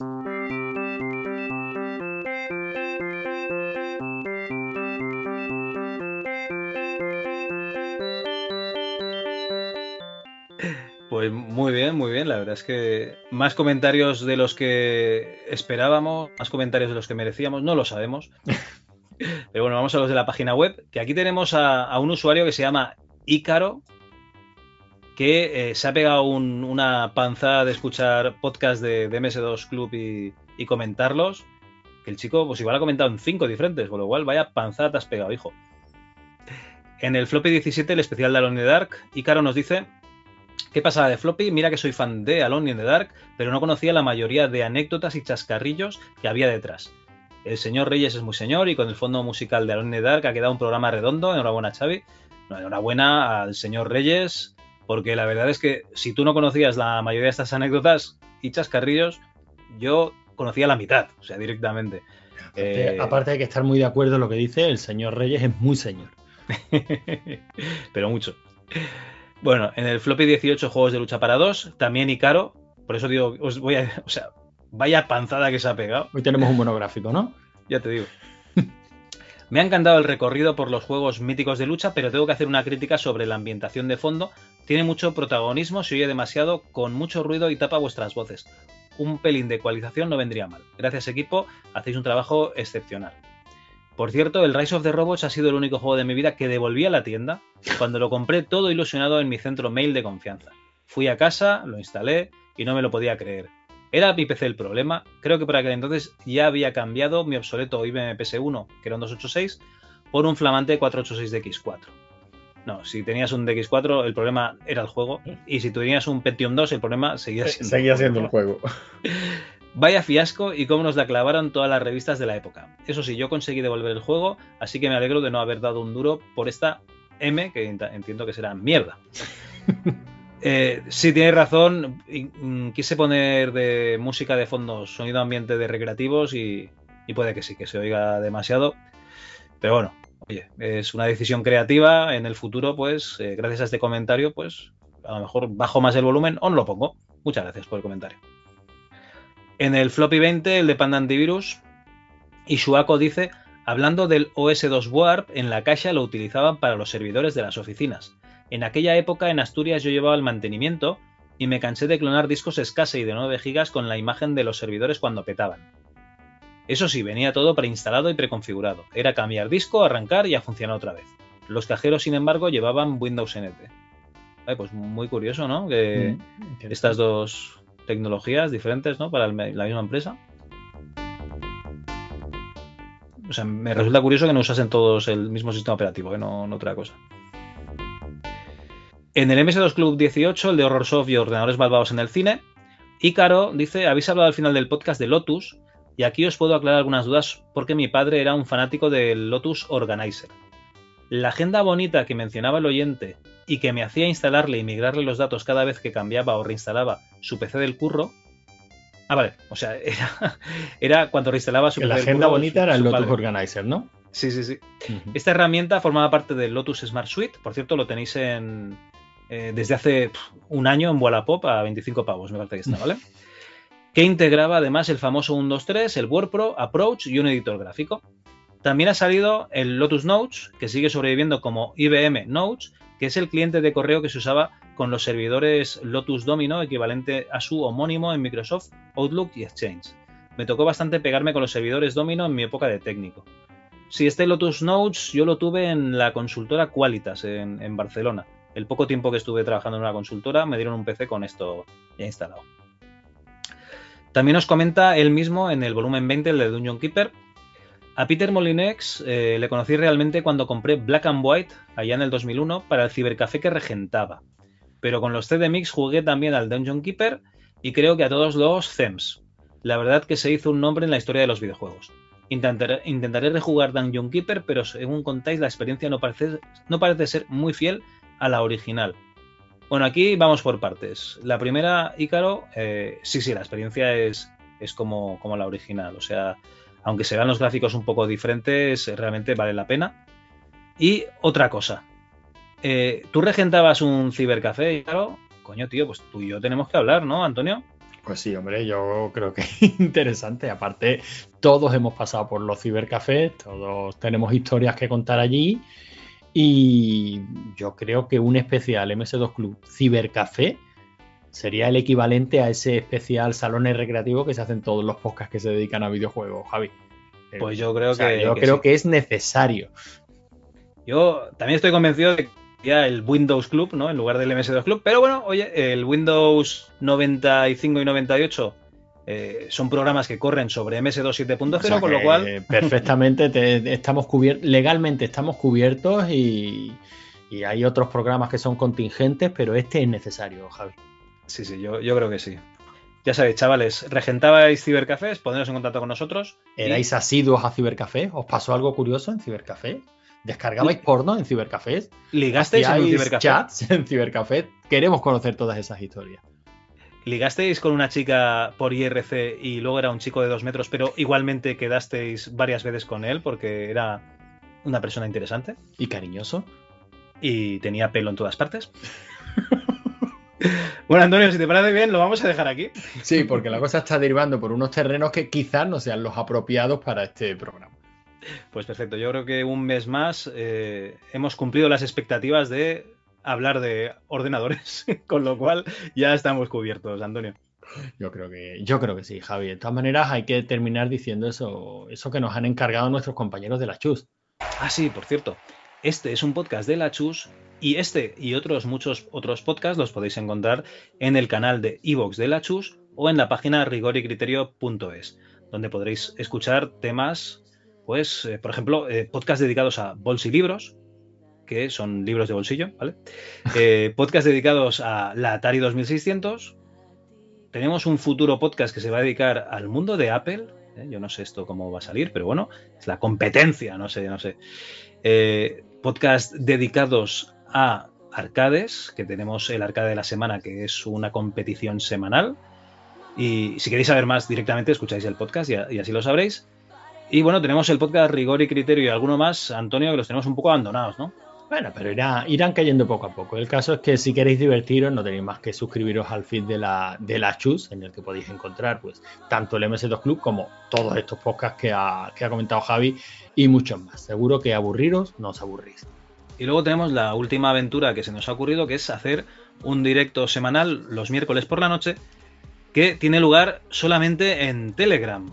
Y si En no estás allí, te lo estás sí. perdiendo. En principio sí, pero alguna vez hemos publicado, o sea, hemos emitido también en YouTube y, y ya, ya veremos lo que se nos va ocurriendo. Pero desde luego, si no queréis perderos nada, pasaros por el canal de, de Telegram, apuntaros que somos un grupillo de gente muy simpática y un gato.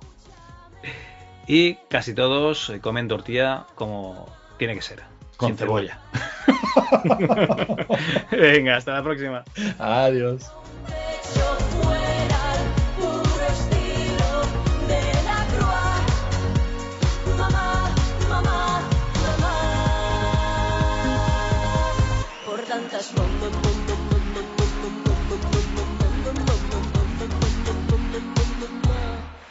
puro estilo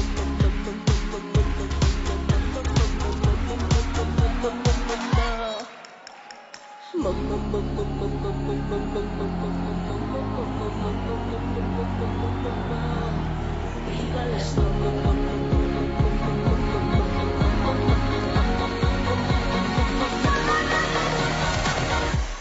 sé por qué.